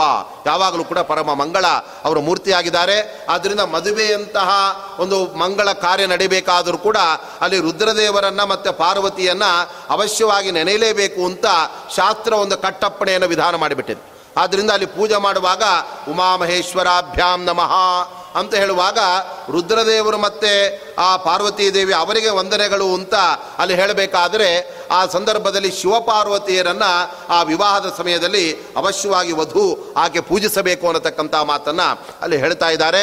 ಒಂದು ವೇಳೆ ರುದ್ರದೇವರನ್ನು ಆ ಸಂದರ್ಭದಲ್ಲಿ ಸ್ಮರಣೆ ಮಾಡದೆ ಹೋದರೆ ಆವಾಗ ವರನೇ ಮದುವೆಯ ಮಾಂಗಲ್ಯ ಧಾರಣ ಮಾಡಿಸಬೇಕಾದ ಸಮಯಕ್ಕೆ ನಾಪತ್ತೆ ಆಗಿಬಿಡ್ಬೋದು. ಅಥವಾ ಅವನಿಗೆ ಕನ್ಯೆಯ ಬಗ್ಗೆ ಇಷ್ಟ ಅನ್ನೋದೇ ಹೋಗಿಬಿಡಬಹುದು. ಅದೆಲ್ಲ ಆಗದೆ ಅದು ಸರಿಯಾದ ರೀತಿಯಲ್ಲಿ ಮಂಗಳ ಕಾರ್ಯ ನಡೀಬೇಕಾಗಿದ್ದರೆ ಆ ಮಂಗಳ ಮೂರ್ತಿಯಾದ ರುದ್ರದೇವರ ಮತ್ತು ಪಾರ್ವತಿ ದೇವಿಯ ಸ್ಮರಣೆ ಅಲ್ಲಿ ನಡೀಬೇಕು ಅನ್ನತಕ್ಕಂಥ ಮಾತನ್ನಲ್ಲಿ ಹೇಳ್ತಾ ಇದ್ದಾರೆ. ಅದರಂತೆ ವಿಮಲ ಮಂದಾಕಿನಿ ಧರಣಿ. ಆ ಗಂಗೆಯನ್ನು ಧಾರಣ ಮಾಡಿದ್ದಾರೆ. ಮತ್ತೆ ವೃಂದಾರ ಕೇಂದ್ರ, ಇಂದ್ರ ಕಾಮ ಮುಂತಾದ ಎಲ್ಲ ಆ ದೇವತೆಗಳಿಗಿಂತ ಅವರು ಹಿರಿಯರಾಗಿದ್ದಾರೆ. ಮತ್ತೆ ಗುಣಸಾಂದ್ರ ಅಂತ ಅನೇಕ ಸದ್ಗುಣಗಳ ನೆಲೆಯಾಗಿದ್ದಾರೆ ಆ ಮಹರುದ್ರದೇವರು ನಮಗೆ ಮೂಲ ರೂಪದಲ್ಲಿ ರುದ್ರದೇವರಿಗೆ ಅವರಿಗೆ ಅನ್ಯಥಾ ಜ್ಞಾನ ಇದೆ, ಅಜ್ಞಾನ ಇದೆ, ವಿಪರೀತ ಜ್ಞಾನ ಇದೆ ಅಂತ ನಾವು ಅನೇಕ ಕಡೆಗಳಲ್ಲಿ ಕಂಡರೂ ಕೂಡ ರುದ್ರದೇವರ ಅವತಾರವೆನಿಸಿದ ಏನು ಶುಕಾಚಾರ್ಯರ ರೂಪ ಇದೆಯಲ್ಲ ಆ ಶುಕಾಚಾರ್ಯರು ಸಕಲ ಗುಣಗಳಿಂದ ಅವರು ಭೂಷಿತರಾಗಿದ್ದಾರೆ. ಆದ್ದರಿಂದ ಭಾಗವತ ಶುಕಮುನಿಗಳನ್ನು ಬಹಳ ಅದ್ಭುತವಾದ ರೀತಿಯಲ್ಲಿ ವರ್ಣನೆ ಮಾಡ್ತಾ ಇತ್ತು. ಅವರಿಗೆ ಯಾವ ರೀತಿಯಾಗಿರ್ತಕ್ಕಂಥ ವಿಷಯ ಮೋಹ ಇಲ್ಲ. ಮತ್ತೆ ಸಕಲರನ್ನು ಉದ್ಧಾರ ಮಾಡುವ ಆ ಒಂದು ಕಳಕಳಿ ಎಂಬತಕ್ಕಂಥದ್ದಿದೆ ಅಂತ ಆ ರುದ್ರದೇವರ ಮಹತ್ವವನ್ನು ವರ್ಣನೆ ಮಾಡುವಾಗ ಭಾಗವತ ಒಂದು ಮಾತನ್ನು ಹೇಳ್ತಾ ಇದೆ, ಯಂ ಪ್ರೌರಜಂತಂ ಅನುಪೇತಂ ಅಪೇತ ಕೃತ್ಯಂ ಅಂತ ಭಾಗವತದಲ್ಲಿ ರುದ್ರದೇವರನ್ನ ಅಪೇತ ಕೃತ್ಯ ಅಂತ ಕರೆದಿದ್ದಾರೆ. ಅಂದರೆ ಯಾವುದೇ ಕಶ್ಮಲಗಳನ್ನು ಅವರು ಪಡೆಯದೇ ಇರತಕ್ಕಂಥವರಾಗಿದ್ದಾರೆ, ಅದು ಶುಕಾಚಾರ್ಯರ ಅವತಾರದಲ್ಲಿ ಮಾತ್ರ ಅದು ನಮಗೆ ಚೆನ್ನಾಗಿ ಗೊತ್ತಾಗುತ್ತೆ, ಉಳಿದ ಅವತಾರಗಳಲ್ಲಿ ಅದು ನಮಗೆ ಗೊತ್ತಾಗೋದೇ ರುದ್ರದೇವರು ಅವರು ದೂರ್ವಾಸರಾಗಿ ಅವತಾರ ಮಾಡಿದರು. ಆನಂತರದಲ್ಲಿ ಅಶ್ವತ್ಥಾಮಾಚಾರ್ಯಾಗಿ ಅವತಾರ ಮಾಡಿದ್ದಾರೆ. ಕೊನೆಗೆ ಶುಕಾಚಾರ್ಯರಾಗಿ ಅವತಾರ ಮಾಡಿದ್ದಾರೆ. ಆದರೆ ದೂರ್ವಾಸರಾಗಿ ಅವತಾರ ಮಾಡಿದಾಗ ಅವರು ಅಪೇತ ಕೃತ್ಯರಾಗಿರಲಿಲ್ಲ ರುದ್ರದೇವರು. ಯಾಕೆಂದರೆ ಅಂಬರೀಷನ ಮೇಲೆ ಅವರು ಸೇಡು ತೀರಿಸ್ಕೊಳ್ಬೇಕು ಅಂತ ತಮ್ಮ ಜಟೆಯನ್ನು ನೆಲಕ್ಕೆ ಅಪ್ಪಳಿಸಿದಾಗ ಆ ಸಂದರ್ಭದಲ್ಲಿ ಒಂದು ಕೃತ್ಯ, ಅಂದರೆ ಒಂದು ದುಷ್ಟ ಶಕ್ತಿಯನ್ನು ಅವರು ಹುಟ್ಟು ಹಾಕಿ ಅಂಬರೀಷನನ್ನೇ ಕೊಲ್ಲಬೇಕು ಅಂತ ಪ್ರಯತ್ನ ಮಾಡಿಬಿಟ್ರು. ಆದರೆ ಭಗವದ್ಭಕ್ತರ ಬಗ್ಗೆ ಅವರು ಅಪಚಾರ ಮಾಡಿದ್ದರಿಂದ ಅಂತಹ ಅವರಿಗೆ ಉಪದೇಶವನ್ನು ಮಾಡತಕ್ಕಂಥ ಸಂದರ್ಭಾಚಾರ್ಯರಾದ ಆ ಸಂದರ್ಭದಲ್ಲೂ ಕೂಡ ಅವರು ಅಭೇದ ಕೃತ್ಯರಾಗಲಿಲ್ಲ. ಏಕೆಂದ್ರೆ ಒಂದು ಕೆಟ್ಟ ಕೃತ್ಯವನ್ನ ಅವರು ಮಾಡಿಬಿಟ್ಟಿದ್ದಾರೆ. ಪಂಚ ಉಪಪಾಂಡವರನ್ನು ಕೊಲ್ಲೋದಕ್ಕೆ ಬ್ರಹ್ಮಾಸ್ತ್ರವನ್ನ ಅವರು ಪ್ರಯೋಗ ಮಾಡಿ ಅವರನ್ನು ಸಾಯಿಸಿಬಿಡ್ತಾರೆ. ಅದರಿಂದ ಅಲ್ಲಿಯೂ ಕೂಡ ಒಂದು ಹೀನ ಕೃತ್ಯವನ್ನು ಅಲ್ಲಿ ಅಶ್ವತ್ಥಾಮಾಚಾರ ಮಾಡಿಬಿಟ್ರು. ಆದರೆ ಅದೇ ನಮ್ಮ ಶುಕಾಚಾರ್ಯರ ಅವತಾರವನ್ನು, ರುದ್ರದೇವರ ಅವತಾರವನ್ನು ತೆಗೆದುಕೊಂಡಾಗ ಅವರು ನಿಜವಾಗಲೂ ಕೂಡ ಅಪೇತ ಕೃತ್ಯರಾಗಿದ್ದಾರೆ. ಅವರಲ್ಲಿ ಯಾವುದೇ ತರಹದ ದೋಷ ಎಂಬತಕ್ಕಂಥದ್ದಿಲ್ಲ. ಅವರು ಅಂಬರೀಷನ ಮೇಲೆ ಅವರೇನು ಅಪಚಾರ ಮಾಡಲಿಲ್ಲ. ಅವನ ಮಹಿಮೆಯನ್ನೇ ಗುಣಗಾನ ಮಾಡಿದ್ದಾರೆ. ಅದೇ ತರಹ ಅವರು ಅಶ್ವತ್ಥಾಮಾಚಾರ್ಯರಾಗಿದ್ದಾಗ ಮಾಡಿದಂತೆ ಯಾರನ್ನು ಸಾಯಿಸುವ ಪ್ರಯತ್ನ ಅವರು ಮಾಡಲಿಲ್ಲ. ಆ ಸಾಯಲಿಕ್ಕೆ ಹೊರಟಿರ್ತಕ್ಕಂತಹ ಪರೀಕ್ಷಿತನಿಗೆ ಒಳ್ಳೆ ಅಮೃತದಂತೆ ಇರತಕ್ಕಂತಹ ಜ್ಞಾನವನ್ನು ಕೊಟ್ಟು ಅವನನ್ನು ಅಲ್ಲಿ ಉದ್ಧಾರ ಮಾಡಿದ್ದಾರೆ. ಆದ್ದರಿಂದ ರುದ್ರದೇವರನ್ನು ಅಲ್ಲಿ ನಿಜವಾಗಲೂ ಕೂಡ ಶುಕಾಚಾರ್ಯರ ಅವತಾರದಲ್ಲಿ ನಾವು ನೋಡಿದಾಗ ಅವರನ್ನು ಗುಣಸಾಂದ್ರ. ಎಲ್ಲ ಗುಣಗಳಿಗೆ ಅವರು ನೆಲೆಯಾಗಿರ್ತಕ್ಕಂಥವರಾಗಿದ್ದಾರೆ ಅನಂತರದಲ್ಲಿ ಎನ್ನ ಮನಮಂದಿರದಲ್ಲಿ ನೆಲೆಸಿ ಸುಖವನೀಯೋ ಅಂತ ಅಂತಹ ರುದ್ರದೇವರೇ, ನಮ್ಮ ಮನಸ್ಸಿನಲ್ಲಿ ನೀವು ಸದಾ ನೆಲೆಸಿ. ಆವಾಗ ನೀವು ಬಂದಾಗ ನಿಮ್ಮ ಹೃದಯದ ಒಳಗಡೆ ಅಲ್ಲಿ ನರಸಿಂಹದೇವರು ಬಂದು ನೆಲೆಸ್ತಾರೆ. ನಿಮಗೆ ಅತ್ಯಂತ ಪ್ರಿಯವಾದ ಮತ್ತೊಂದು ರೂಪ ಶ್ರೀರಾಮಚಂದ್ರ ದೇವರಲ್ಲಿ ಬಂದು ನೆಲೆಸ್ತಾರೆ. ಯಾಕೆಂದರೆ ರುದ್ರದೇವರು ಯಾವಾಗಲೂ ಕೂಡ ಈ ಎರಡು ಬಿಂಬ ರೂಪಗಳನ್ನೇ ಧ್ಯಾನ ಮಾಡ್ತಾ ಇರ್ತಾರೆ. ಒಂದು ಅವರ ಬಾಯಿಯಲ್ಲಿ ರಾಮ, ಇಲ್ಲ ಅಂದರೆ ನರಸಿಂಹ. ಅದನ್ನೇ ರಾಮ ಮಂತ್ರವನ್ನೇ ತಮ್ಮ ಮಕ್ಕಳಿಗೆ ಮಡದಿಯರಿಗೆಲ್ಲ ಅವರು ಉಪದೇಶ ಮಾಡಿದ್ದಾರೆ. ಆದ್ದರಿಂದ ರುದ್ರದೇವರ ಆವಾಸ ಸ್ಥಾನ ನಮ್ಮ ಮನಸ್ಸಾಗಲಿ, ಅವರು ನಮ್ಮ ಮನಸ್ಸಿನಲ್ಲಿ ಮನೋನಿಯಾಮಕರಾಗಿ ಅವರು ಬಂದು ನೆಲೆಸಿದಾಗ ಅದರಿಂದ ನಮ್ಮ ಮನಸ್ಸು ಭಗವಂತನನ್ನು ನೆನೆಯತ್ತೆ ಅನ್ನತಕ್ಕಂಥ ಮಾತನ್ನು ಜಗನ್ನಾಥದಾಸರು ತಿಳಿಸ್ತಾ ಇದ್ದಾರೆ. ಅದರ ಮುಂದಿನ ಭಾಗದೊಂದಿಗೆ ನಾಳೆಯ ದಿನವೇ ಈ ಗ್ರ, ಈ ಒಂದು ಉಪನ್ಯಾಸದ ಒಂದು ಮುಕ್ತಾಯ ಕಾರ್ಯಕ್ರಮ ಆಗ್ತಾ ಇದೆ. ನಾಳೆಯ ದಿನ ಈ ಯಾವುದು ಚಕ್ರವನ್ನ ನಾವೇನು ಮುದ್ರಾಧಾರಣೆ ಮಾಡಿಸ್ಕೊಳ್ಬೇಕಾದ್ರೆ ಆ ಮುದ್ರಾಧಾರಣೆ ಅಗತ್ಯ ಏನು ಅಂತ ಶಾಸ್ತ್ರಗಳೆಲ್ಲ ಅದರಲ್ಲಿ ವಿಸ್ತಾರವಾಗಿ ವಿವರಣೆಗಳನ್ನೆಲ್ಲ ಮಾಡಿದೆ. ಅದರಿಂದ ಇನ್ನೇನು ನಾಡಿದ್ದು ಏಕಾದಶಿ, ಅದು ಪ್ರಥಮ ಏಕಾದಶಿ ಆದ್ದರಿಂದ ಆಷಾಢ ಶುದ್ಧ ಪ್ರಥಮ ಏಕಾದಶಿಯ ದಿನ ಸಕಲ ವೈಷ್ಣವರು ಕೂಡ ಅವರು ಮುದ್ರಾಧಾರಣೆಯನ್ನು ಮಾಡಿಸ್ಕೊಳ್ಬೇಕು. ಅದರಿಂದ ನಮ್ಮ ವರ್ಷವಿಡೀ ಮಾಡಿದ ಆ ಪಾಪಗಳೆಲ್ಲ ಪರಿಹಾರವಾಗುತ್ತಾದ್ದರಿಂದ ಅದರ ಬಗ್ಗೆ ಅನೇಕ ಜ್ಞಾನಿಗಳು ವಿಜಯೇಂದ್ರ ಸ್ವಾಮಿಗಳು, ಅನಂತರದಲ್ಲಿ ವಾದಿರಾಜ ಸ್ವಾಮಿಗಳಂತಹ ಮಹನೀಯರೆಲ್ಲ ಅವರು ಚಕ್ರ ಮೀಮಾಂಸಾ ಮತ್ತೆ ಚಕ್ರದ ಮಹತ್ವದ ಬಗ್ಗೆ ಎಲ್ಲ ಅವರು ತಿಳಿಸ್ಕೊಟ್ಟಿದ್ದಾರೆ. ಆ ಮುದ್ರಾಧಾರಣೆಯ ಮಹತ್ವವನ್ನು ಕೂಡ ನಾಳೆ ದಿವಸ ಅದನ್ನು ತಿಳಿಸಿ ಈ ನಾಳೆ ದಿನ ಈ ಉಪನ್ಯಾಸದ ಕಾರ್ಯಕ್ರಮ ಅದು ಮುಕ್ತಾಯವಾಗ್ತಾ ಇದೆ. ಶ್ರೀಕೃಷ್ಣ ಅರ್ಪಣ